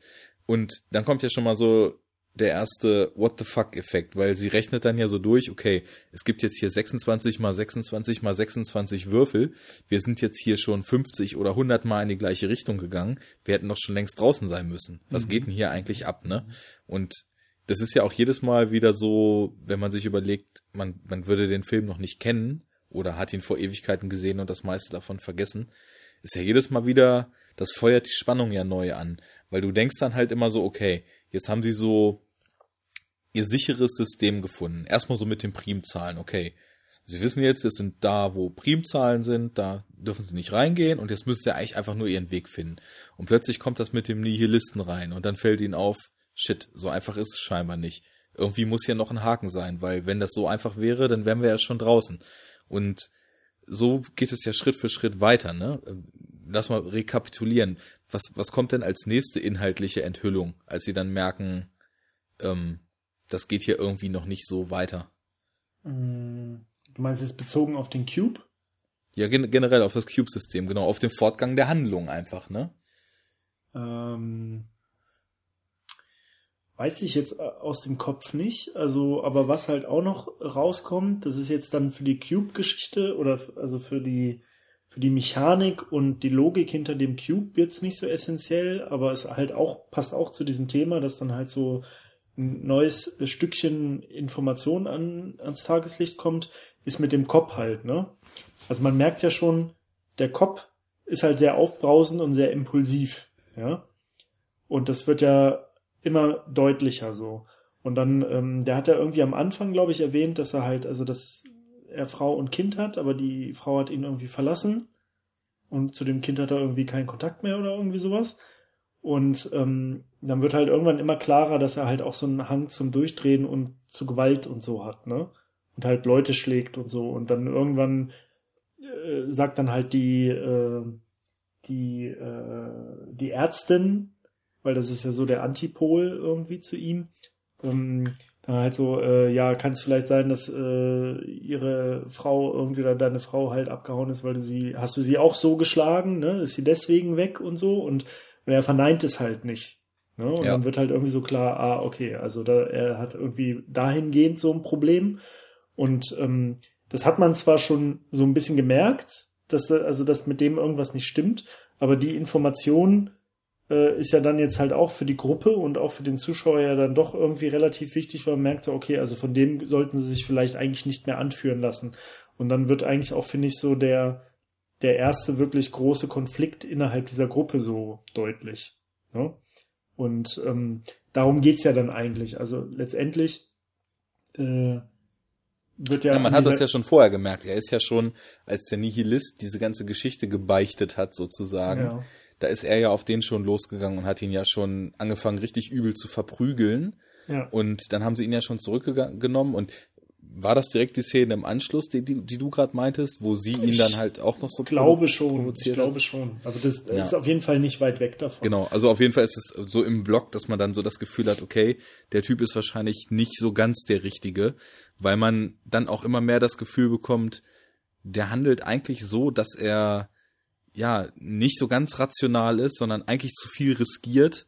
Genau, und das gefährdet dann auch wieder die Gruppe, ne? Genau, es wirkt so, als ob er seine eigene Handlungsweise so ein bisschen in Vordergrund stellen will, so nach dem Motto, ich hol die hier raus und dann bin ich der Held und dann habe ja, ich, genau. wie man dann später so denkt, irgendwie mein Gewissen und meine Seele reingewaschen, weil ja, ich habe vielleicht viel Scheiße gebaut, genau, aber dann halt habe ich die Leute gerettet. Äh, dieses äh, eher Macher als Denker-Typ. Genau. So, ne? Genau. Erst schießen, dann fragen. also, ja. Jo. Na gut, ähm, was, was du jetzt, äh, wo du jetzt nicht drauf gekommen warst, sie checkt ja dann, als der Nihilist äh, diese, diese Story von der Außenhülle erzählt hatte, dass die Nummern, die auf den Cube-Ecken eingraviert sind, dass das kartesische Koordinaten sind mhm. und äh, quasi die Positionen des kleinen Cubes im Außenhüllen großen Cube äh, angeben müssten. Ja. Und ja, dann versuchen sie ja halt auch ähm, eine Weile weiterzukommen. Und dann wird halt schon wieder klar, okay, sie haben jetzt wieder so einen Schnipsel an Informationen bekommen, von dem sie dachten, dass er sie da rausbringen könnte. Aber dann passt das ja halt nicht. Dann, ja. dann passen die Koordinaten nicht nebeneinander und plötzlich sind sie, obwohl eine Kantenlänge von 26 sein soll, in einem Würfel, auf dem 27 steht. Und was aber ganz schön ist, normalerweise würde man jetzt so denken, ja gut, 27 ist doch eigentlich klar, dass der Würfel dann wahrscheinlich der Ausgang sein muss, wenn der offiziell schon außerhalb des Systems ist, was nur 26 lang ist. Aber die Inszenierung des Films schafft es ja auch ganz gut, so ein Gefühl zu, dafür zu vermitteln, dass die da drin halt immer matter werden, weil die ja schon stundenlang ohne Schlaf, ohne Trinken, ohne Nahrung in diesen Würfeln unterwegs sind, ständig hoch und runter klettern müssen. Und insofern fand ich das eigentlich ganz plausibel, dass sie das zwar bemerkt, da passt was mit der Koordinate nicht, aber viel zu sehr damit beschäftigt ist, voranzukommen, als das mal so wirklich zu durchdenken und vielleicht die Lösung, die sich ganz am Ende offenbart, zu dem Zeitpunkt schon zu kriegen. Ne? Da könnte man ja auch sagen, da müsste die doch eigentlich gleich drauf kommen. Aber ich finde es zumindest so ganz gut in Richtung gespinnt, das Ganze, dass man ihr das abkauft, dass sie da auch einfach mal so einen menschlichen Fehler macht. Ja, ja, klar. Ja. Jo. Und dann wissen sie, sie haben Koordinaten. Wie geht's dann weiter? ja, also sie kommen ja dann, glaube ich, irgendwann auf den Trichter, dass, äh, also dass es halt manche Räume gibt, die sich dann auch bewegen, ne? Ja, das kommt dann noch später. Oder? Erstmal ist es so, dass sie dann denken, sie müssten jetzt an der Außenwand sein und dann noch diese ziemlich halsbrecherische nichts, ne? Aktion ah, durch, genau, diesen, genau. Oh, durch ja. diesen Tonraum ja, da durchmachen. Äh, genau, genau. Sie müssen halt durch so einen äh, Tonraum durch und äh, der hat halt die besagte Falle mit, ähm, die halt so CGI-mäßig ein bisschen cheesy ist, ähm, die durch Akustik ausgelöst wird, durch Lärm, durch Geräusch und äh, wo dann halt äh, durch den gesamten Raum so ähm, ja so Metallstäbe halt fahren, die dann dich aufspießen würden halt ne? Und es, also sie müssen dann quasi lautlos durch äh, diesen diesen Raum durchqueren. Und äh, das war übrigens, um gehe ich mal kurz zwischen, so eine der Szenen, die mir jetzt so beim erneuten gucken, wo ich so ein bisschen so gedacht habe, hm, also da hätte man zumindest noch so ein paar Kleinigkeiten einbauen können, die das ein bisschen weniger selbstmörderisch erscheinen lassen, wie die durch diesen Raum da durchklettern. Weil im Endeffekt, sie rufen da zweimal rein und sehen zweimal, okay, bei jeglichem Geräusch gehen diese, gehen diese Fallen los und dann sagen sie aber trotzdem, oder beziehungsweise der, der Cop sagt einfach, ja, wir gehen da jetzt trotzdem durch, weil da unten muss ja der Ausgang sein. Und hier Nihilist, du bist übrigens dran weil sie ja dann auch beschlossen haben, das immer abwechselnd, abwechselnd, in die Räume reinzugehen, damit das Risiko halt für jeden gleich bleibt. Ja. Ähm, genau, sie haben ja dann zwischendurch halt gemerkt, dass es mit den Primzahlen nicht passt, weil der Cop in den einen Raum reingegangen ist, was wir vorhin auch schon gesagt hatten, mit dieser, mit dieser Drahtseilfalle, die sich über ihm dazuziehen wollte gerade. Und das war ja ein Raum äh, ohne Primzahl und da haben sie halt gemerkt, das passt nicht. Und dann kam ja die Szene mit dem Nihilisten, der sich da weggefeiert hat. Naja, und zumindest bei dieser Klettergeschichte, da habe ich dann auch so gedacht, also gut, der, der Film ist jetzt nicht unbedingt auf das letzte bisschen Plausibilität hin ausgelegt. Trotzdem hätte man doch vielleicht so, so eine Kleinigkeit, so dass sie zumindest nochmal checken, wenn ich jetzt nur ganz leise ein Geräusch mache, geht es dann trotzdem schon los oder sowas, ne? So, ja, wir schreien da rein und das ist tödlich, also muss jetzt jeder von uns komplett ruhig sein und wir fangen sofort an, da durchzuklettern, ne? Das ist das war mir so ein bisschen hauruck irgendwie das Ganze. Also, wenn man da den Ausgang wittert, dass man das macht, das, das kaufe ich schon, ne? Aber nicht so ad hoc, sag ich mal. Wobei die Szene halt auch super spannend war dann. Also ja, das ist, ist dann ähm, der Dramatik geschuldet, ne? Ja. Und halt auch so ein Genrefilm-Ding. Da, da wird dann so eine Szene eher zum Zwecke der Szene halt relativ schnell an Start gebracht anstatt sich irgendwie in Erklärbär und Plausibilitätsdarlegungen äh, zu verrennen, die wahrscheinlich der Dynamik der Szene nicht unbedingt gut tun würden. Ne? Ja, also dadurch wirkt es natürlich halt auch irgendwie dann direkter und rauer. Ne? Äh, genau. Und ja, ja, also ich fand das auch ganz gut, weil die Szene halt wirklich dann spannend ist. Ne?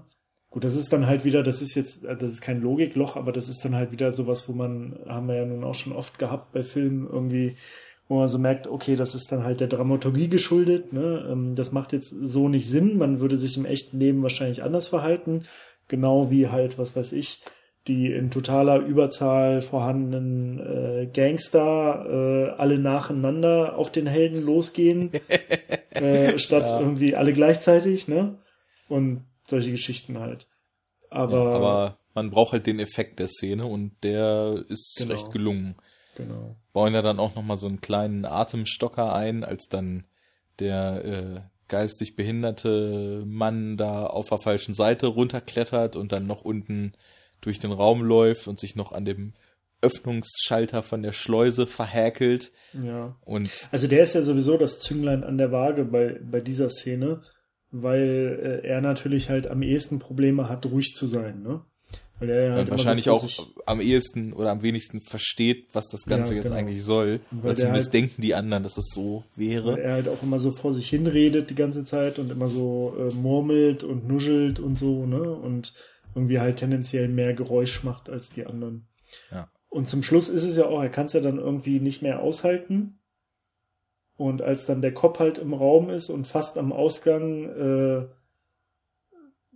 drängt, drängt halt trotzdem dann irgendwie so ein Schrei aus ihm raus oder so und der Kopf kann sich gerade noch in den Raum äh, retten. bevor dann quasi die Falle auslöst. Und wird natürlich auch hyper-aggro wieder. genau, natürlich. Will ihm sofort aufs Maul hauen. Ja, ähm, um vielleicht den Verlauf der Handlung so ein bisschen abzukürzen jetzt, ähm, weil ich eigentlich finde, dass so allgemein da noch einiges zu besprechen ist. Ähm, ich glaube, summa summarum passiert doch dann auch, glaube ich, nur noch, dass sie merken, okay, wir sind jetzt hier zwar außen, aber außen ist tatsächlich außen. Hier ist irgendwie so ziemlich viel Platz und dann kommt da so eine Wand. Genau, und, ähm, und dann versuchen sie, aber es ist halt, es ist halt quasi noch ein, ein Abgrund dazwischen. Also, ähm, und sie wollen die Außenwand erreichen und dann bauen sie ja halt so ganz abenteuerlich aus ihren Klamotten so eine, äh, so, ein, so eine, äh, so ein Seil quasi und äh, die Polizist, äh, die, die Ärztin hängt sich da dran und soll dann, also die anderen halten sie alle fest, während sie aus dem Cube rausklettert an der Außenwand runter und versucht dann die gegenüberliegende Wand irgendwie so anzuschwingen. Ja. Wo ich mir halt auch schon so dachte, also was soll das denn? Das ist doch irgendwie. ja. Also das, das finde ich hat jetzt wirklich keinen Sinn gemacht, ne? Weil erstens, sie haben halt die gegenüberliegende Wand gesehen und sie hätten eigentlich sehen müssen, dass es einfach nur eine schwarze Wand ist. Ja. Und dass äh, da nirgendwo ein Zugang, Ausgang, whatever ist. Und zweitens, also rein rein physikalisch, also wie soll das denn gehen? Also die lassen sie da runter, als würde sie halt quasi so, als würde man jemanden aus einem Fenster so runterlassen mit einem Seil, damit er dann so an der Außenwand so runterklettern kann, ne? Aber wie kann man denn aus der Situation, wenn man so quasi aufgehängt ist, ne? Wie kann man denn dann nach vorne schwingen? So fünf, sechs, sieben, das geht doch gar nicht. Also, das, du hast doch gar nicht so vom Winkel und vom, vom Hebel kannst du doch gar nicht in diese Richtung dann eigentlich. Du könntest dich halt ein bisschen abstoßen von, von der Wand, an der du runterhangelst, aber damit kommst du doch nicht sechs Meter weit oder so. Also, nee. also da, da dachte ich mir so, das ist so richtig Hanebüchen, so. Also entweder, also sei ja, es jetzt von den Filmemachern her oder halt von dieser Gruppe, dass die so echt so doof ist dann in dem Augenblick und denkt, ja, hey, das ist eine coole Idee, wie wir, wie wir jetzt da vielleicht die Außenwand erreichen können. Also ich muss auch ganz ehrlich sagen, das ist eigentlich so meine größte Kritikszene jetzt so nach dem Rewatch an dem Film, weil bei der Szene hat man halt das Gefühl, die ist nur dafür da, dass der Cop sie dann später noch an der Hand hält, als sie droht abzurutschen und ja. man dann halt so den Moment seines endgültigen Austickens darstellen kann, weil er halt so richtig irre Augen kriegt ja. und sie fallen lässt, anstatt sie hoch, hochzuziehen. Genau. Und ich meine, klar, das ist natürlich auch wieder zweckdienlich, es wurde schon in diesem Streit mit ihr, wurde so sein Arc zum Wahnsinnigen hin oder zum paranoid schizophrenen Freak wurde halt schon so eingeleitet und die Szene, die schließt es dann so ab. Also von da an weiß man, dass der Typ halt vor nichts zurückschrecken wird und auf jeden Fall jedem, der ihm da irgendwie im Weg ist, da rauszukommen, mit übelsten Methoden an Karren gehen wird. Aber trotzdem, wie du sagst, ist es halt einfach totaler Schwachsinn, wie sie sie da runterlassen. Und das muss man halt leider auch so mit als einzige Szene in dem Film dann auch mal so nennen, weil es, es macht überhaupt gar keinen Sinn. Unter gar, es macht unter gar keinem Aspekt Sinn. Wobei, ähm, so richtig gaga. Ja. Ähm, dass sie da, dass sie da am Rand sind, das ist ja ganz gut, weil da sehen sie dann ja, glaube ich, auch das erste Mal, dass da solche Würfel hin und her fahren. Und sie kommen ja dann auch in so einem, im Innenraum quasi in so einem Schacht dann kurz darauf an, wo sie dann sehen, dass, dass die Würfel halt hoch und runter gefahren werden und kommen dann ja darauf, dass da noch mit diesen Zahlen eine mathematische Operation mehr ausgeführt werden muss. Das ist auch was, was ich dann irgendwie nicht mehr raffe. Irgendwas mit Faktoren muss da eingeführt werden. Primfaktoren zerlegen. Ja, Primfaktoren, okay. Also es geht, äh, es geht darum, dass die drei Zahlen, äh, das geht dann nämlich darum, also das ist dann wirklich das System äh, quasi, was äh, angibt, ob ein Raum jetzt safe ist oder nicht, wenn ich das richtig verstanden habe. Und da nee, nee, nee. Oder? Das, diese Primfaktor-Geschichte, die gibt nicht an, ob der Raum safe ist, sondern die gibt an, wo, äh, wie der Weg jedes einzelnen Würfels in diesem Würfelsystem verlaufen wird und nach wie, nee, nee, stimmt, Quatsch. Du hast, du hast recht, du hast recht. Die Primfaktorzerlegung sagt, ob der Raum safe ist. Mhm, da genau. kann, kann ja dann der, ähm, wie hieß er denn eigentlich? Der, ähm, Kazan äh, oder so. Kazan, Kazan. Ja, Kazan. Ja ähm, wird ja dann plötzlich, wie das so bei manchen Autisten so der Fall ist, dass die irgendwelche mathematischen Operationen, für die man sonst so Großrechner braucht, so aus dem Stehgreif ja, durchführen halt so können. Ein, so ein Genie haben auf irgendeinem Gebiet, ne? Genau, und er kann halt diese Primfaktorzerlegung und ähm, dann über irgendein Gleichungssystem schafft sie es dann auch anhand dieser Koordinaten auszurechnen, wann die Räume wo beim sind. Ausgang sind, ne? Ja. Wann, genau. Und das ist nur alle, keine Ahnung, alle so und so viele Tage so oder sowas. Und Ja. sie finden dann halt heraus, okay, das ist jetzt sehr bald. Und äh, wenn wir das verpassen, das Fenster, das zweite werden wir nicht mehr erleben, weil selbst wenn wir jetzt einfach in dem Raum bleiben, äh, werden wir verhungert sein bis dann oder verdurstet. Ne? Verdurstest Ja, ja, ja. zuerst, bevor du verhungerst. Und ähm, ja, und deswegen müssen sie sich halt beeilen. Und mit der Primfaktorenzerlegung, aber die haben dann halt auch immer noch von irgendeiner Faktorisierung oder so geredet, weil also die Primfaktorenzerlegung von den drei einzelnen Zahlen, das ist ja jetzt, da brauchst du kein Genie für, da muss man halt ein bisschen länger rechnen, aber du hast halt dreistellige Zahlen und ähm, also da glaube ich jetzt nicht, dass du von der mathematischen Operation her schon irgendwie so theoretisch einen, einen Supercomputer oder sowas bräuchtest. Ne? Also um jetzt 132 in Primfaktoren zu zerlegen, das glaube ich jetzt nicht. Du Aber kannst ja mal als Mathematik-Noob erklären, was Primfaktoren sind. naja, also du kannst ja jede Zahl als ein Produkt von Primzahlen darstellen. Ja. Ne? Also eine Primzahl ist eine Zahl, die nur durch sich selber und eins teilbar ist. Also beispielsweise fünf oder drei oder sieben. Ne? Und du kannst jetzt halt äh, jede Zahl als ein Produkt von Primzahlen äh, darstellen. Also beispielsweise jetzt sagen wir mal äh, äh, 15, ja, das wäre halt 3 mal 5. Also ein Produkt, das nur aus Primzahlen besteht und das dann halt diese Zahl ergibt. Und die Primfaktorenzerlegung von 15 wäre 3 mal 5. Okay, und, Und- wenn dann Kazan zum Beispiel vier gesagt hat, dann heißt das, man muss vier Primzahlen miteinander multiplizieren, um diese entsprechende Zahl da zu kriegen. Ja, das weiß ich halt auch nicht so genau. Also das habe ich ehrlich gesagt auch nicht so. Ich habe den Film halt auch auf Englisch geguckt und dann hatte ich teilweise Probleme mit diesen mathematischen Fachbegriffen so. Das ging mir nämlich auch ein bisschen reden. so. Ja. Ne? Also sie haben ja immer von Factorizing und bla bla bla und so und Fakultäten, glaube ich, auch irgendwie gerechnet, äh, äh, geredet. Und dann gab's ja irgendwie dieses Ding, weil da muss noch irgendwas anderes gewesen sein. Weil der äh, Kopp dann ja irgendwann zu ihr so sagt, so, also sie hat das System dann verstanden, ne, die Mathematikerin. Und ähm, und er sagt dann irgendwie, ja gut, dann kannst du es ja berechnen und bla bla. Und sie meint so, nein, kann ich nicht. Äh, die Zahlen sind viel zu riesig und ähm, ich bräuchte 300 Jahre, um irgendwie eine Zahl zu berechnen. Und es gibt so und so viele, äh, hier 10 hoch 300, was weiß ich, 5 Millionen Möglichkeiten, irgend so ein Scheiß. Und da kommt dann halt dieser Autist ins Spiel und der kann das dann irgendwie aus dem Kopf. Aber die Mathe, die Operation, die dahinter steht, ich weiß es nicht genau, ähm, weil, Ja. wie gesagt, ich, ich- vielleicht geht's auch um die Primfaktorenzerlegung der Gesamtzahl, also der neunstelligen Zahl, oder weil sie die sagt aber die drei Silben quasi immer einzeln durch. Aber weißt du, es ist auch egal. Lass uns einfach festhalten, sie machen dann irgendwas mit den Zahlen, was nur der Autist kann. Und durch Genau. Zufall so, als sie einmal so total energisch dieses Problem so in den Raum schreit, ja, wie soll ich denn das machen? Da braucht man einen Rechner und so und so weiter. Und wie soll ich denn von der und der Zahl? Und plötzlich sagt er so, vier.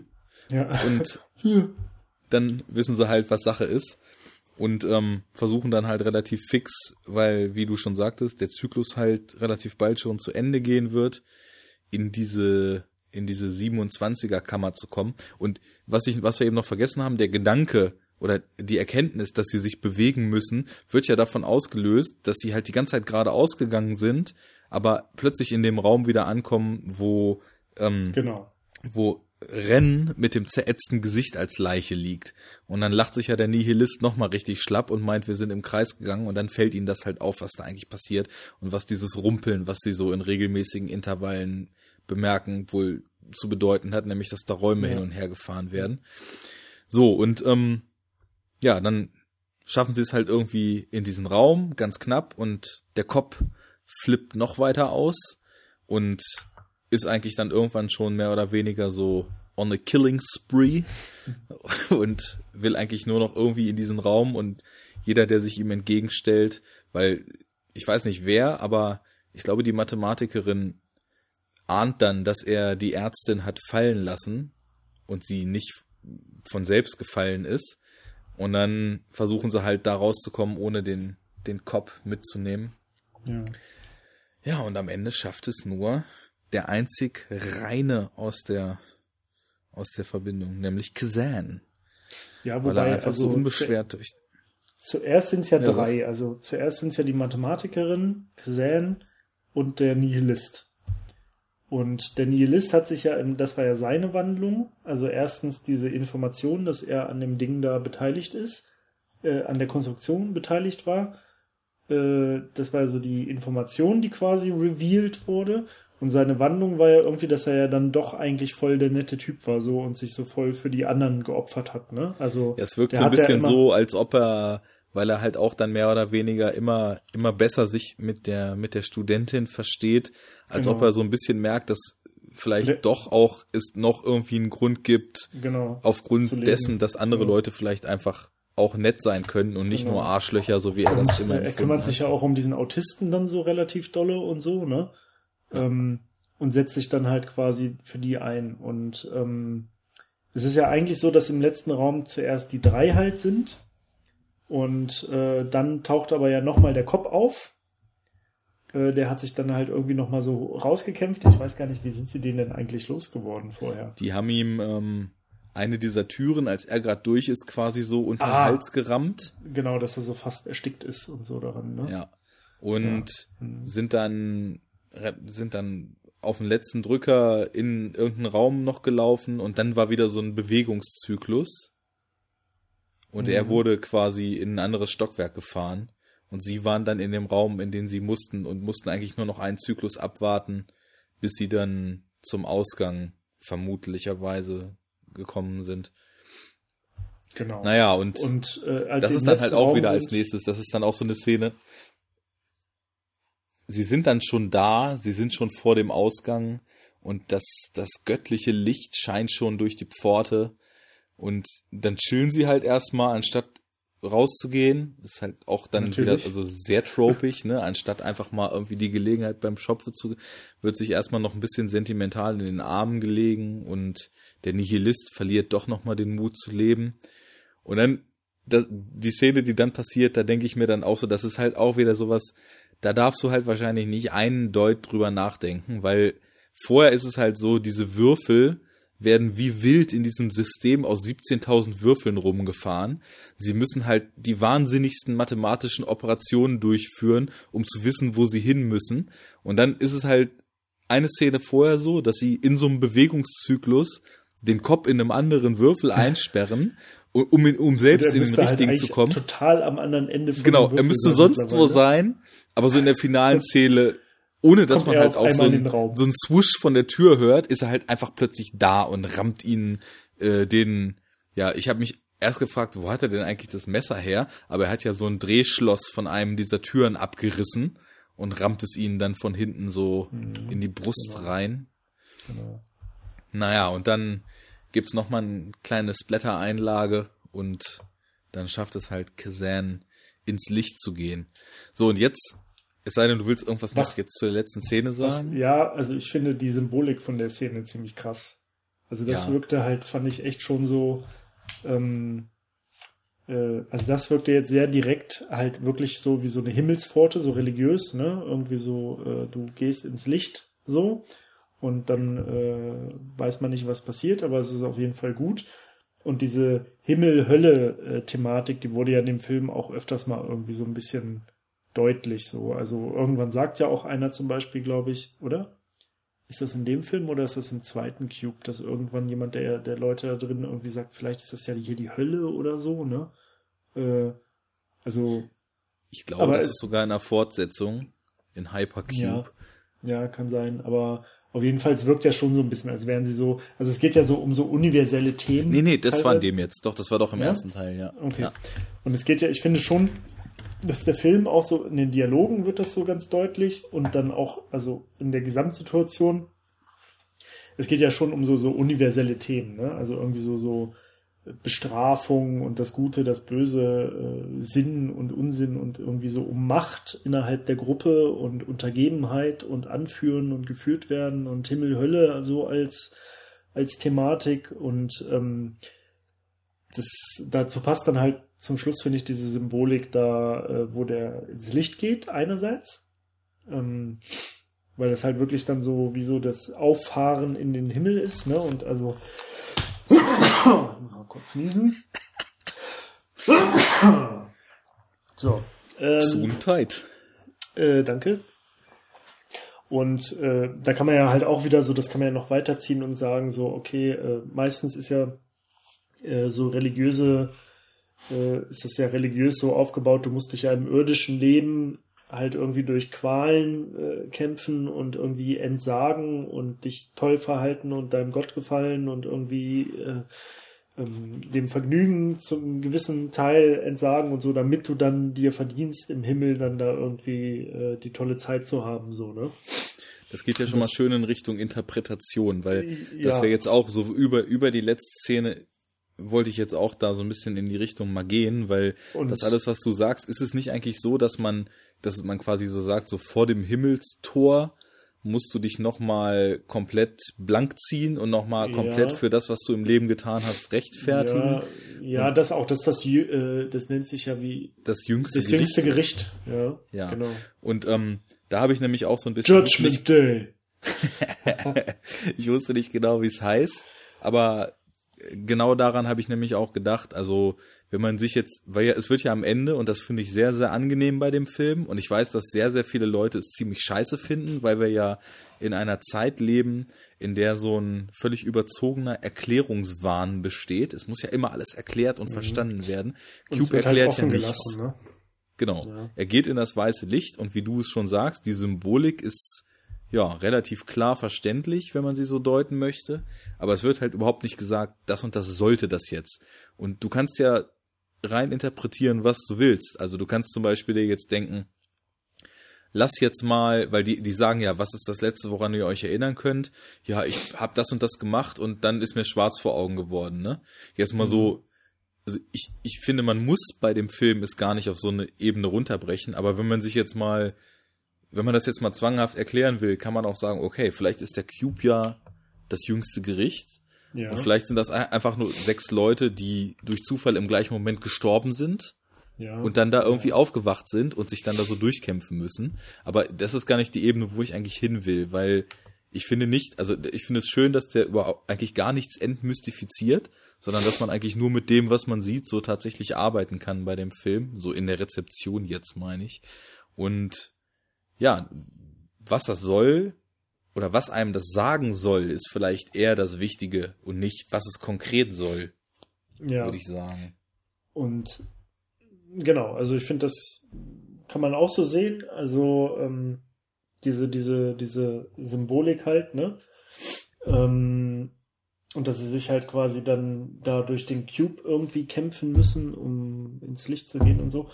Äh, aber ich finde, man sieht ja auch so ein bisschen eine Moral. Also ähm, und das ist dann auch wieder so ein bisschen äh, Trope-mäßig, äh, weil es gewinnen ja eigentlich zum Schluss sozusagen die Nerds, ne? also die vermeintlich Schwachen, die vermeintlich Komischen, die vermeintlich äh, ähm, nicht zum Führer äh, gedachten Leute, die werden ja sozusagen belohnt. Also gut, der, ähm, der, der Nihilist und die Mathematikstudentin dann schaffen es ja zum Schluss dann leider nicht, aber es wirkt zumindest lange so. Und äh, der, der verrückteste von allen und der, wo man, bei dem man ähm, am wenigsten denken würde, der hat da jetzt irgendwie äh, so nach normalen Gesichtspunkten da irgendwas groß geleistet oder so. Ähm, der äh, ist der Einzige, der halt rauskommt. Ne? Und also sozusagen, der wird halt so belohnt und das zeigt ja dann halt auch wieder so, so, ein, so eine moralische, so ein Wertesystem so, ne? Also mit, mit, dass, dass halt die, die irdischen Werte, so sagen wir mal zum Beispiel, die, denen jetzt zum Beispiel der Kopf so zugrunde liegt, ja, also so dieses so Macher-Ding und Führungsrolle und all sowas, das wird ja so Stärke zeigen. Auf irdischer Ebene, sage ich mal, so oft eine, eine Stärke, also wird ja halt irgendwie so als positiv angesehen, ja. Und das, was der Autist da jetzt gemacht hat, eher nicht. Und das dann vielleicht äh, die überirdische Wertevorstellung, ja, die darüber entscheidet, ob du irgendwie in den Himmel kommst oder nicht, äh, ganz gegenteilig ist. Ja, und das dann sozusagen so die Schwachen oder die Langsamen, die geistig Langsamen, wie auch immer, die Eingeschränkten, die aber halt ein reines Herz haben, ne?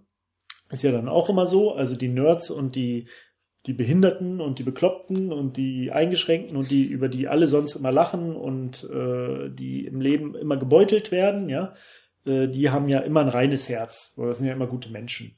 Und, äh, Deswegen habe ich vorhin auch so, so spaßeshalber oder halb ernst gesagt und der reinste von allen darf dann ins Licht gehen, weil genau. ich, ich finde halt auch genau das, was du sagst, das ist auch alles, was ich so da an Gedanken zu habe.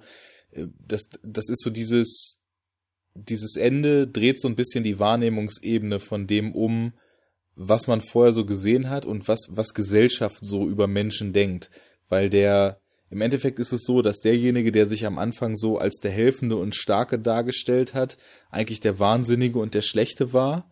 Und mhm. wenn man das jetzt beim Nihilisten mal darauf ummünzt, ist es halt eben genau andersrum. Er ist derjenige, der, der am Anfang eigentlich das Arschloch war und auf alles geschissen hat und sich dann aber doch als äh, einer der Guten und Reinen so gezeigt hat. Und das ist wahrscheinlich genau die, die Moral, die im Endeffekt da mitschwingt je, je ehrlicher mit dir selbst du bist, desto eher wirst du am Ende wahrscheinlich mit dir im Reinen sein, wenn man jetzt so diesen Eintritt, nennen wir es jetzt mal, in das göttliche Licht, so als vielleicht auch ja Einklang mit sich selbst sieht, weil also der der geistig behinderte Kazan ist ja jemand, der im Endeffekt so seine seine Welt auf so einer sehr simplen, sehr direkten Ebene wahrnimmt und nichts vorgibt, was nicht wirklich so ist. Also wenn ihm die also Raumfarbe nicht so der, passt, dann sagt er das.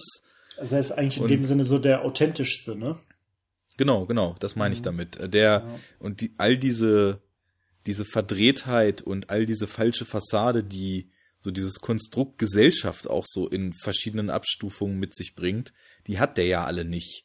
Und insofern, das habe ich auch damals schon so empfunden, als ich den Film gesehen habe, dass es eigentlich ein kluger Schachzug ist, dann wirklich den, denjenigen, der so am wenigsten überhaupt diesen ganzen auch teilweise ziemlich beschissenen Konventionen und Normen entspricht, dann eben aus diesem Höllentrip da rauskommen zu lassen und alle anderen gerade so oder eben fast untergehen zu lassen.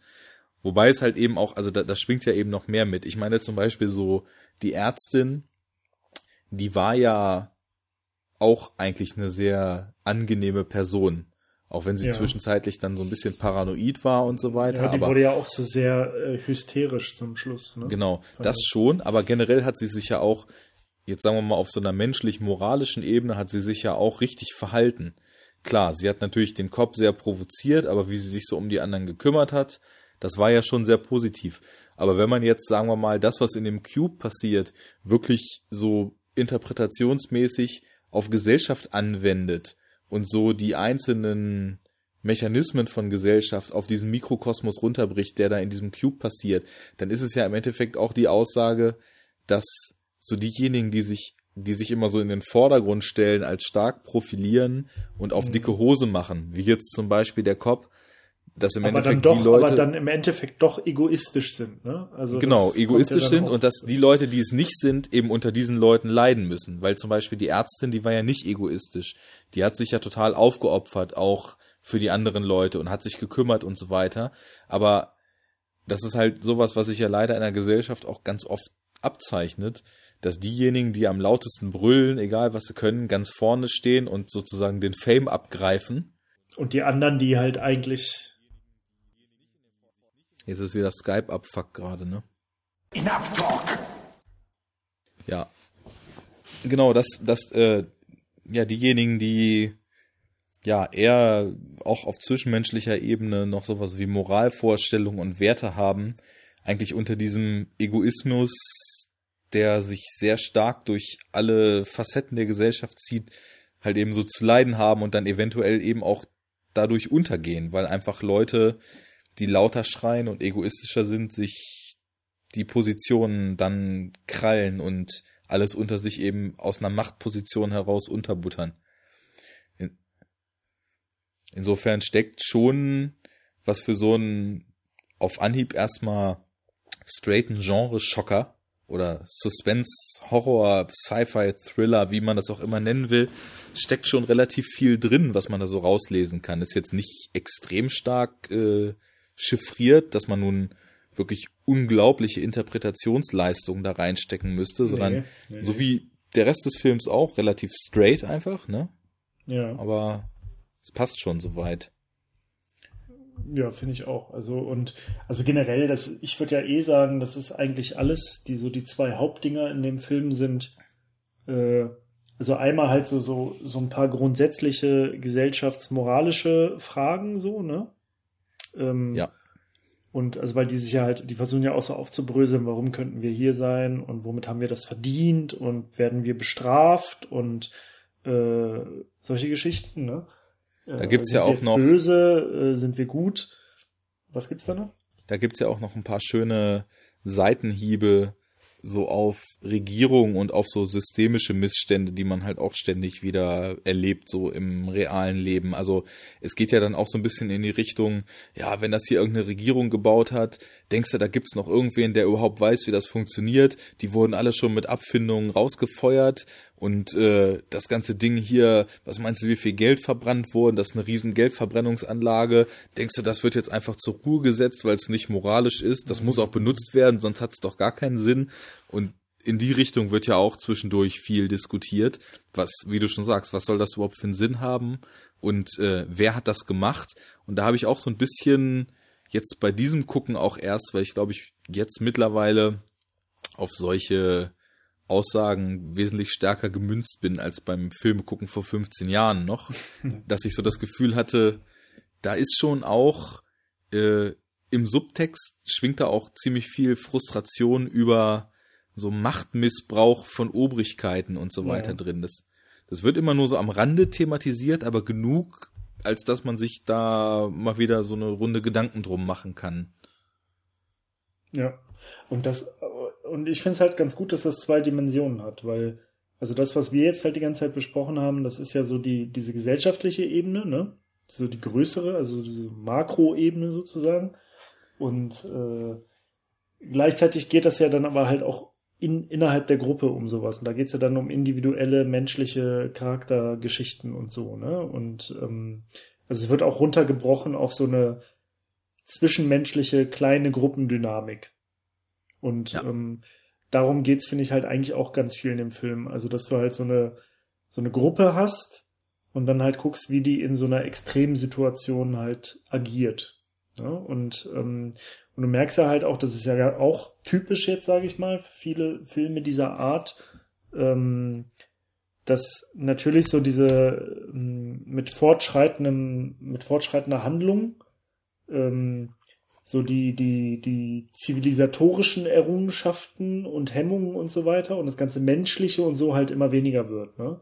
Also die, die verroht ja diese Gruppe immer mehr. Zum Schluss irgendwie gibt's dann halt irgendjemand, der total rücksichtslos ist, dann wollen sie halt irgendwelche Leute zurücklassen, dann wollen sie irgendwie, obwohl sie dann sicherlich sterben und dann werden halt so moralische Dilemma halt so, ne, gibt's ja auch ganz oft in solchen Filmen, irgendwie, was weiß ich, äh, sie haben jetzt irgendeinen Lösungsweg und irgendeinen Fluchtweg und so, aber es können von den fünf Leuten nur vier, also was weiß ich, es gibt eine Rettungskapsel irgendwo oder irgend so ein Scheiß, da passen aber halt nur vier rein oder der Sprit reicht nur für zwei oder irgend sowas und dann müssen, muss man einen zurücklassen oder sowas, ja, und dann geht's so um sowas, ne wen lassen wir jetzt zurück, so wer, wie, nach welchen Kriterien entscheiden wir das? Und dann gibt es genau. irgendwie den, den Cop, ja, der natürlich irgendwie sagt, ja, wir lassen hier den, den Bekloppten zurück, ne, weil der ist halt eh bekloppt und checkt das alles nicht und der ist eh nur Ballast. Und dann gibt's halt die Leute, die sagen, nein, jeder hat genau das gleiche Recht und wir müssen das jetzt per Zufall entscheiden und, und solche Geschichten, ne? Das sind ja dann so, so gruppendynamische Prozesse. Ja, und vor allem sind das immer die kleinen Szenen, die aber dann trotzdem die großen Fragen aufmachen. Genau, weil genau. du kannst es halt in einen größeren Kontext stellen. Ne? Und das finde ich halt also bei dem Film eigentlich recht gelungen. Äh, wobei, wie gesagt, äh, ist halt auch nicht der einzige und nicht der erste, der das macht, weil gerade diese Thematik mit so einer kleinen Gruppe, die halt in so eine Extremsituation gerät und dann nach und nach halt so die Menschlichkeit verliert und äh, so, ähm, also das gibt's ja wirklich ganz oft in so Filmen, ne? Das ist ja. Ja, ich meine, dieses, der ist schwach, lassen wir den jetzt zurück. Das ist im Endeffekt wirklich in jedem dritten Horror und in jedem zweiten Space Science Fictioner ist das ein Trope, der da auftaucht. Und aber wenn es gut gemacht ist, dann, dann ist es halt auch einfach so, dass, dass diese Fragen dann eben so mitschwingen. Und ich meine, auch das ist wieder in, in Cube jetzt nicht die einzige Ebene, weil was wir überhaupt noch gar nicht so richtig gesagt haben, oder zumindest du hast es vorhin mal kurz angedeutet, man muss ja auch einfach auch nochmal erwähnen, wie stark der audiovisuell auch wirkt, der Film. Also von diesen ganzen inhaltlichen Aspekten, die wir jetzt hier schon seit einer ganzen Weile wieder diskutieren, das ist ja auch alles wieder erstmal eine Ebene, die kommt nach der direkten Wirkung. Und ich finde, die direkte Wirkung ist bei dem Film echt auch nach mehrerem Schauen noch enorm. Also zum einen dieses mysteriös klaustrophobische, was dieses Cube-Setting in diesen bunt beleuchteten und dann sind die Würfel ja auch nicht einfach nur mit so bunten Lichtplatten, sondern da sind so ganz kryptische Muster und das wirkt alles so so ganz strange. Also vom Concept Design her auch ziemlich gut gemacht, finde ich. Dieser eine Raum, in dem im Endeffekt der ganze Film spielt. Das hat schon so visuell so eine ganz starke Wirkung. Dann hast du es vorhin schon mal kurz angesprochen. Der Sound ist bei dem Film halt echt phänomenal, finde ich.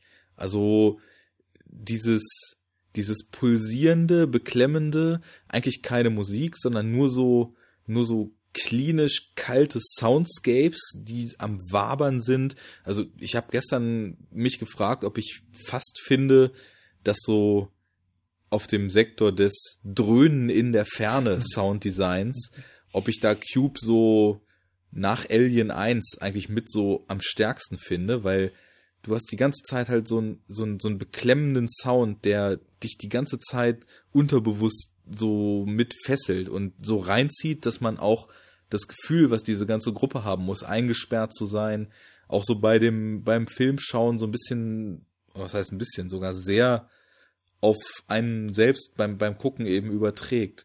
Und dazu kommt dann halt auch noch, dass, wie ich finde, in Anbetracht dessen, dass das Setting die ganze Zeit gleich ist, auch wie der Film gefilmt ist, unheimlich viel rausholt. Ne? Also die Kameraarbeit ist, glaube ich, bestmöglich, was so Kreativität, Kreativität ja. und Dynamik betrifft. Aber also da würde ich jetzt gleich mal reingrätschen. Ja. Ähm, also ich äh, finde auch, ich fand auch das Sounddesign äh, ziemlich gut.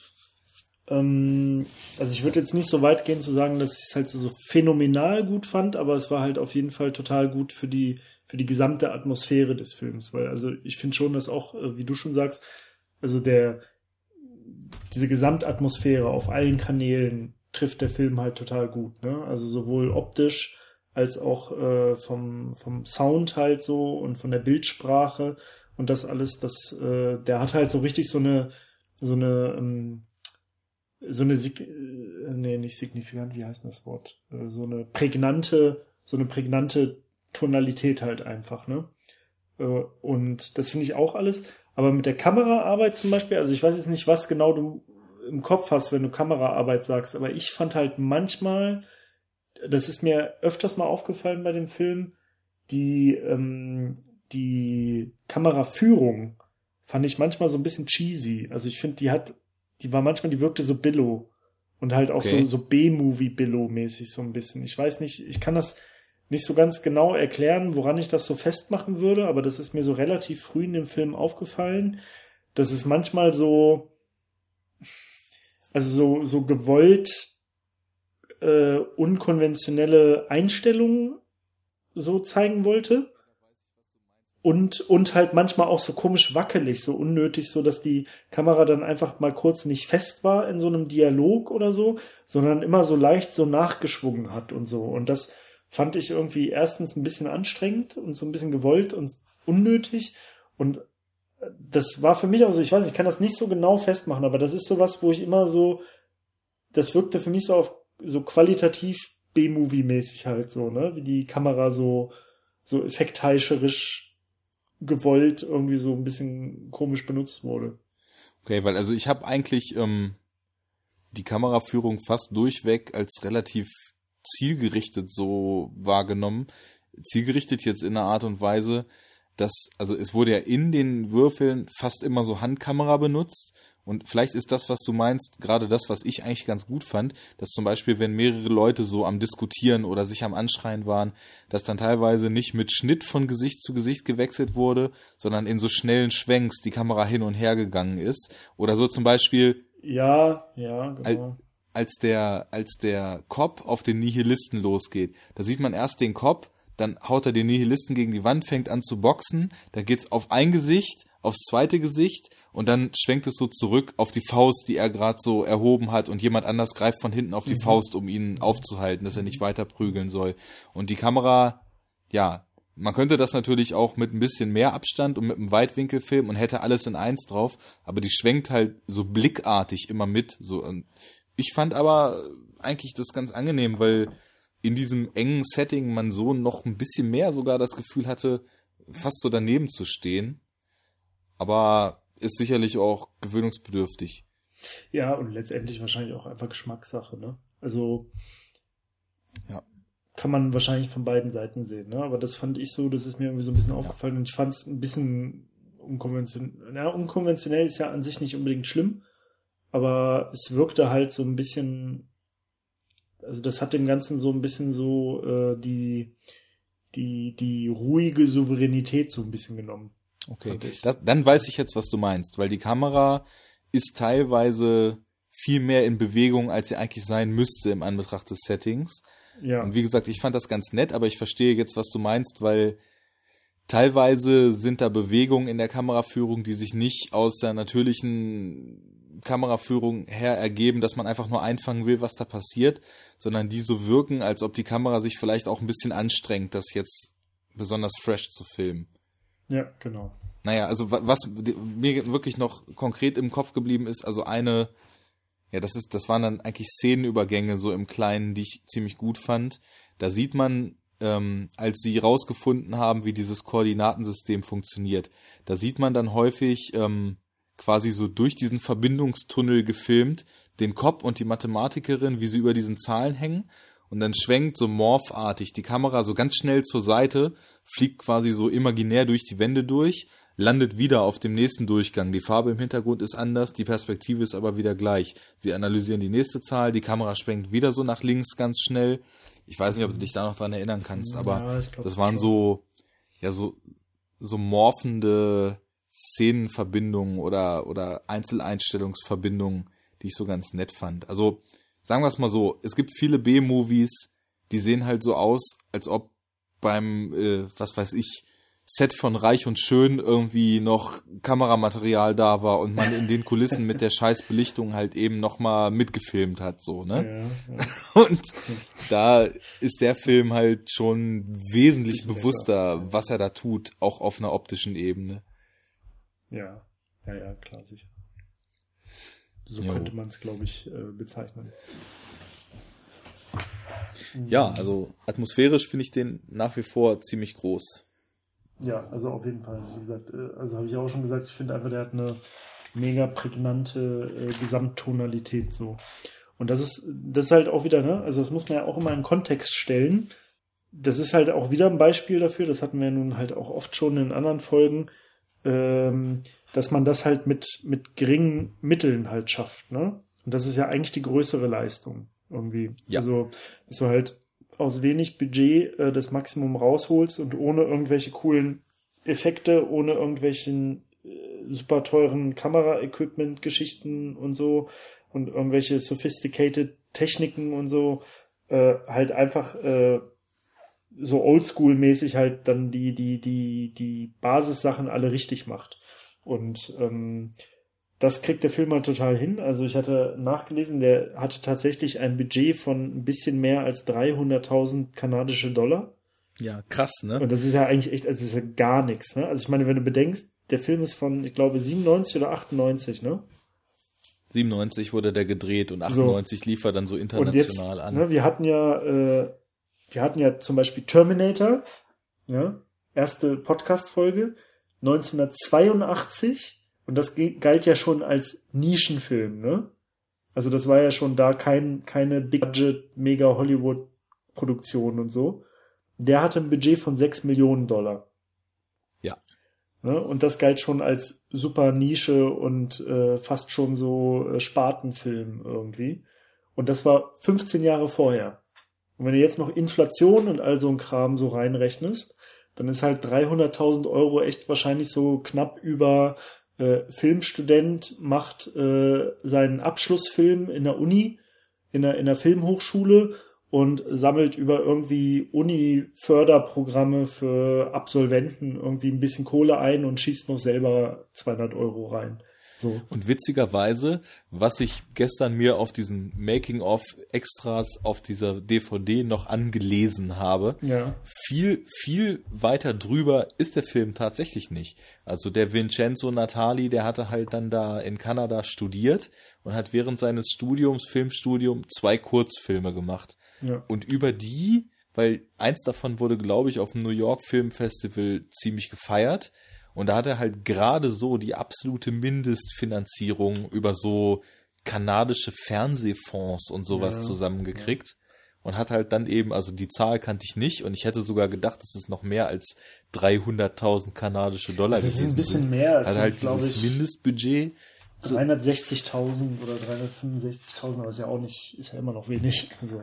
Ja, aber ich meine, das macht den Kohl nicht fett. Also überleg dir mal, äh, heutzutage kosten Blockbuster irgendwie 150 Millionen oder 200 Millionen und äh, B-Movies haben irgendwie auch das Zehnfache an Budget von dem, was jetzt da Cube gehabt hat, ne?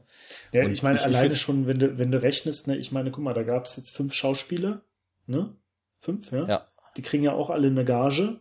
Also dann hast du wahrscheinlich noch keine Ahnung, wie viele Leute im, in, im Produktionsteam sozusagen, die auch irgendwie Geld kosten und ein paar Special Effects und so und du brauchst ein paar Kulissen und so. Also da, da fragt man sich ja schon, also wie man überhaupt ansatzweise das machen kann, wenn die nicht alle auf ihr Geld verzichten oder halt irgendwie sagen, okay, wir machen das hier aus, aus ideellen Werten äh, für ganz, ganz wenig Kohle so, ne? Ja, aber das ist halt ein total schönes Beispiel dafür, wie Limitierungen die Kreativität fördern ja, können. Genau, genau. Nicht müssen, aber können. Also ich meine, wir beide sind ja dafür bekannt, dass wir uns auch häufig mal so über den heutigen Bombast und diesen äh, diese Megalomanie, die so in den Blockbustern herrscht, so ein bisschen aufregen und dass alles nur noch animiert ist und alles überall nur noch CGI und alles viel zu viel. Und das ist halt irgendwie so ein so ein Effekt, den habe ich so beobachtet, so Regisseure, die früher mal mit total wenig ausgekommen sind, so wie Peter Jackson zum Beispiel, der Braindead oder Bad Taste oder so gedreht hat früher, auch mit seinen Kumpels so während des Studiums am, am Wochenende Bad Taste gedreht oder sowas. Wenn der, wenn die dann Erfolg kriegen und plötzlich unbegrenzte Mittel und dazu kommt ja auch noch, dass heute dann ähm, technisch auch unbegrenzte Mittel bestehen, da kommt halt dann sowas wie der Hobbit bei raus, ne? Wenn du dir überhaupt gar keine Gedanken mehr drum machen musst, was kann ich eigentlich zeigen und reichen meine Mittel überhaupt, um das zu zeigen, dann flattert das so aus. Und Cube ist, finde ich, das absolute Gegenbeispiel. Ich meine, wie du jetzt gerade erzählt hast, ist fast überhaupt gar kein Budget gewesen. Und ähm, die Mittel waren super begrenzt. Und dann wurde wahrscheinlich so aufs Kleinste runtergebrochen, auf sämtlichen Bereichen. Wie kann ich für das Geld, was ich habe, ein Skript entwickeln oder wenn ich das Skript schon habe, wie kann ich das so hinkriegen, dass es in der Wirkung maximal ist, aber ich es trotzdem halt total günstig äh, produzieren kann. Und das führt mich halt wieder so zum Anfang, wo ich schon gesagt habe, mich hat einfach an Cube damals extrem beeindruckt, dass man mit drei oder vier Special Effects in dem ganzen Film und einem gebauten Würfel so dermaßen intensiven, straightforward, Psychothrill, Horror-Genre-Film hinkriegen kann.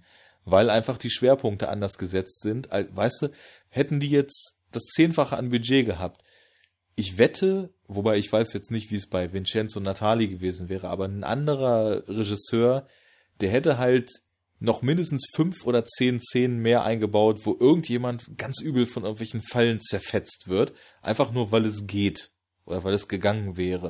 Und ich finde gerade so diese Reduktion auch am Anfang, du, du siehst halt einmal, das kann passieren und von ab dem Punkt liegt diese Bedrohung wie so ein Damoklesschwert über den ganzen Figuren. Jeder Raum, in den sie reingehen, da kann halt irgendwas passieren. Und dann bist du plötzlich so sicher, okay, jetzt haben sie gecheckt, wie es funktioniert, aber haben sie nicht. Und dann passiert sofort wieder was, wo du merkst, die Bedrohung ist hier überhaupt noch nicht vorbei, das ist alles total unberechenbar.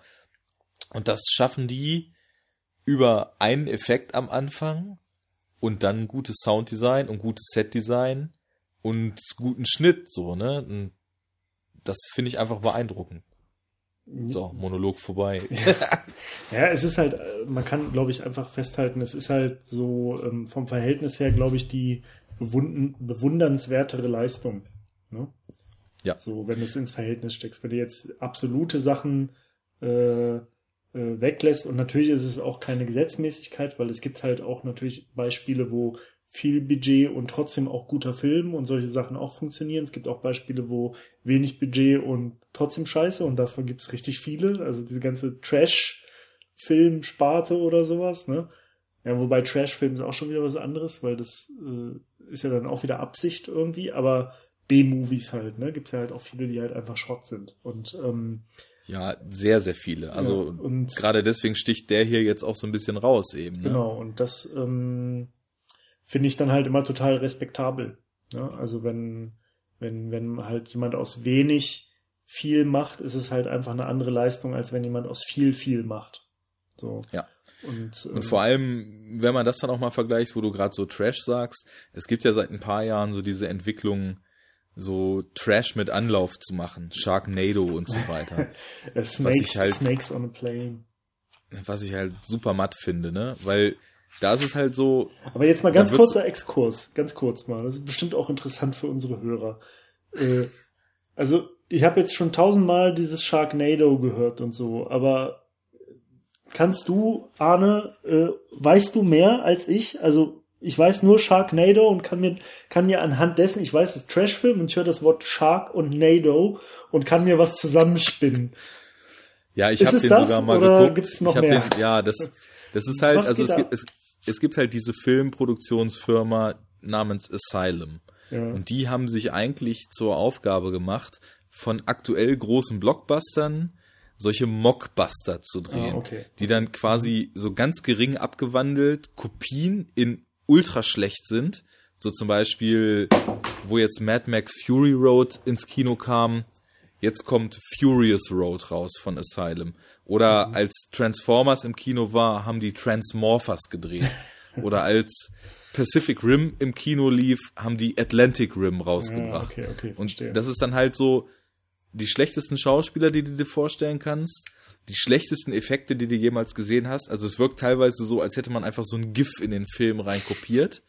Und das Asoziale daran ist aber, also guter Trash, der halt witzig ist, der muss halt entweder totales Herzblut haben, so wie ich zum Beispiel finde, der Toxic Avenger oder so ein Quatsch, ne? ja. Oder es müssen halt Filme sein, die mal ernst gemeint waren, aber dann halt so mit Pauken und Trompeten untergehen und so völlig scheitern, dass du dich einfach nur wegkrachen kannst darüber. Ja, ne? okay. Aber diese Asylum-Filme, unter anderem halt eben auch Sharknado, der halt genau das ist, was du sagst.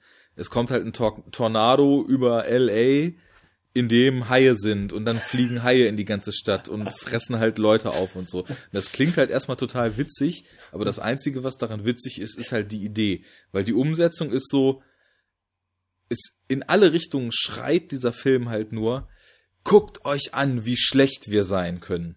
Und ich finde, das ist halt keine Leistung, weil ich meine, Computeranimation ist mittlerweile so weit, dass jeder Kiddie, der irgendwie dreimal mit einem Rendering-Programm rumgespielt hat, mit irgendwelchen Presets so billige Animationen machen kann. Ne? Ja. Und es gibt halt zum Beispiel Filme wie, haben wir ja auch zum Beispiel geguckt, Snowpiercer, ja. der halt auch total wenig Budget hatte, aber in so einer Mischung aus Kulissenbau und Außenanimationen halt ein total krasses Filmerlebnis schaffen kann. Und da denke ich mir dann so, du kannst mit wenig Geld heute was Gutes machen. Also warum soll es witzig sein, wenn man zeigt, okay, wir machen trotzdem was Schlechtes aus wenig Geld, ne? Ja. Und also ich verachte Sharknado. Für viele ist das halt der totale Partyfilm so, aber da gucke ich mir lieber irgendwie zum hundertsten Mal Braindead an oder guck mir die Trauma-Filme rauf und runter und leg nach dem Toxic Avenger 1 bis 4 halt äh, Tromeo und Juliet oder Surf Nazis Must Die ein. Ich auch ne? gerade noch anbringen. ja, haben wir auch viel Spaß gehabt mit dem Quatsch eine Zeit lang mal. Das ist halt witzig so, weil da, da hat man das Gefühl, da versucht jemand irgendwie noch was Cooles zu machen, obwohl er sich so bewusst ist, dass es halt Quatsch ist, ne? Aber da steckt halt Herzblut dann drin. Und weiß ich nicht, bei Sharknado, das ist halt einfach nur Müll. Und ja, Cube ist halt dann das Gegenbeispiel. Da ist halt wenig Budget und da wird es halt versucht, so gut wie es geht zu machen. Ja. So kann man das sagen. So kann man das, so kann man das sagen. Ähm, ja. Guck gerade mal, ob ich noch irgendwas hier so auf meiner Liste, was wir noch nicht Also so. meine sporadischen Notizen sind aufgebraucht. Mm.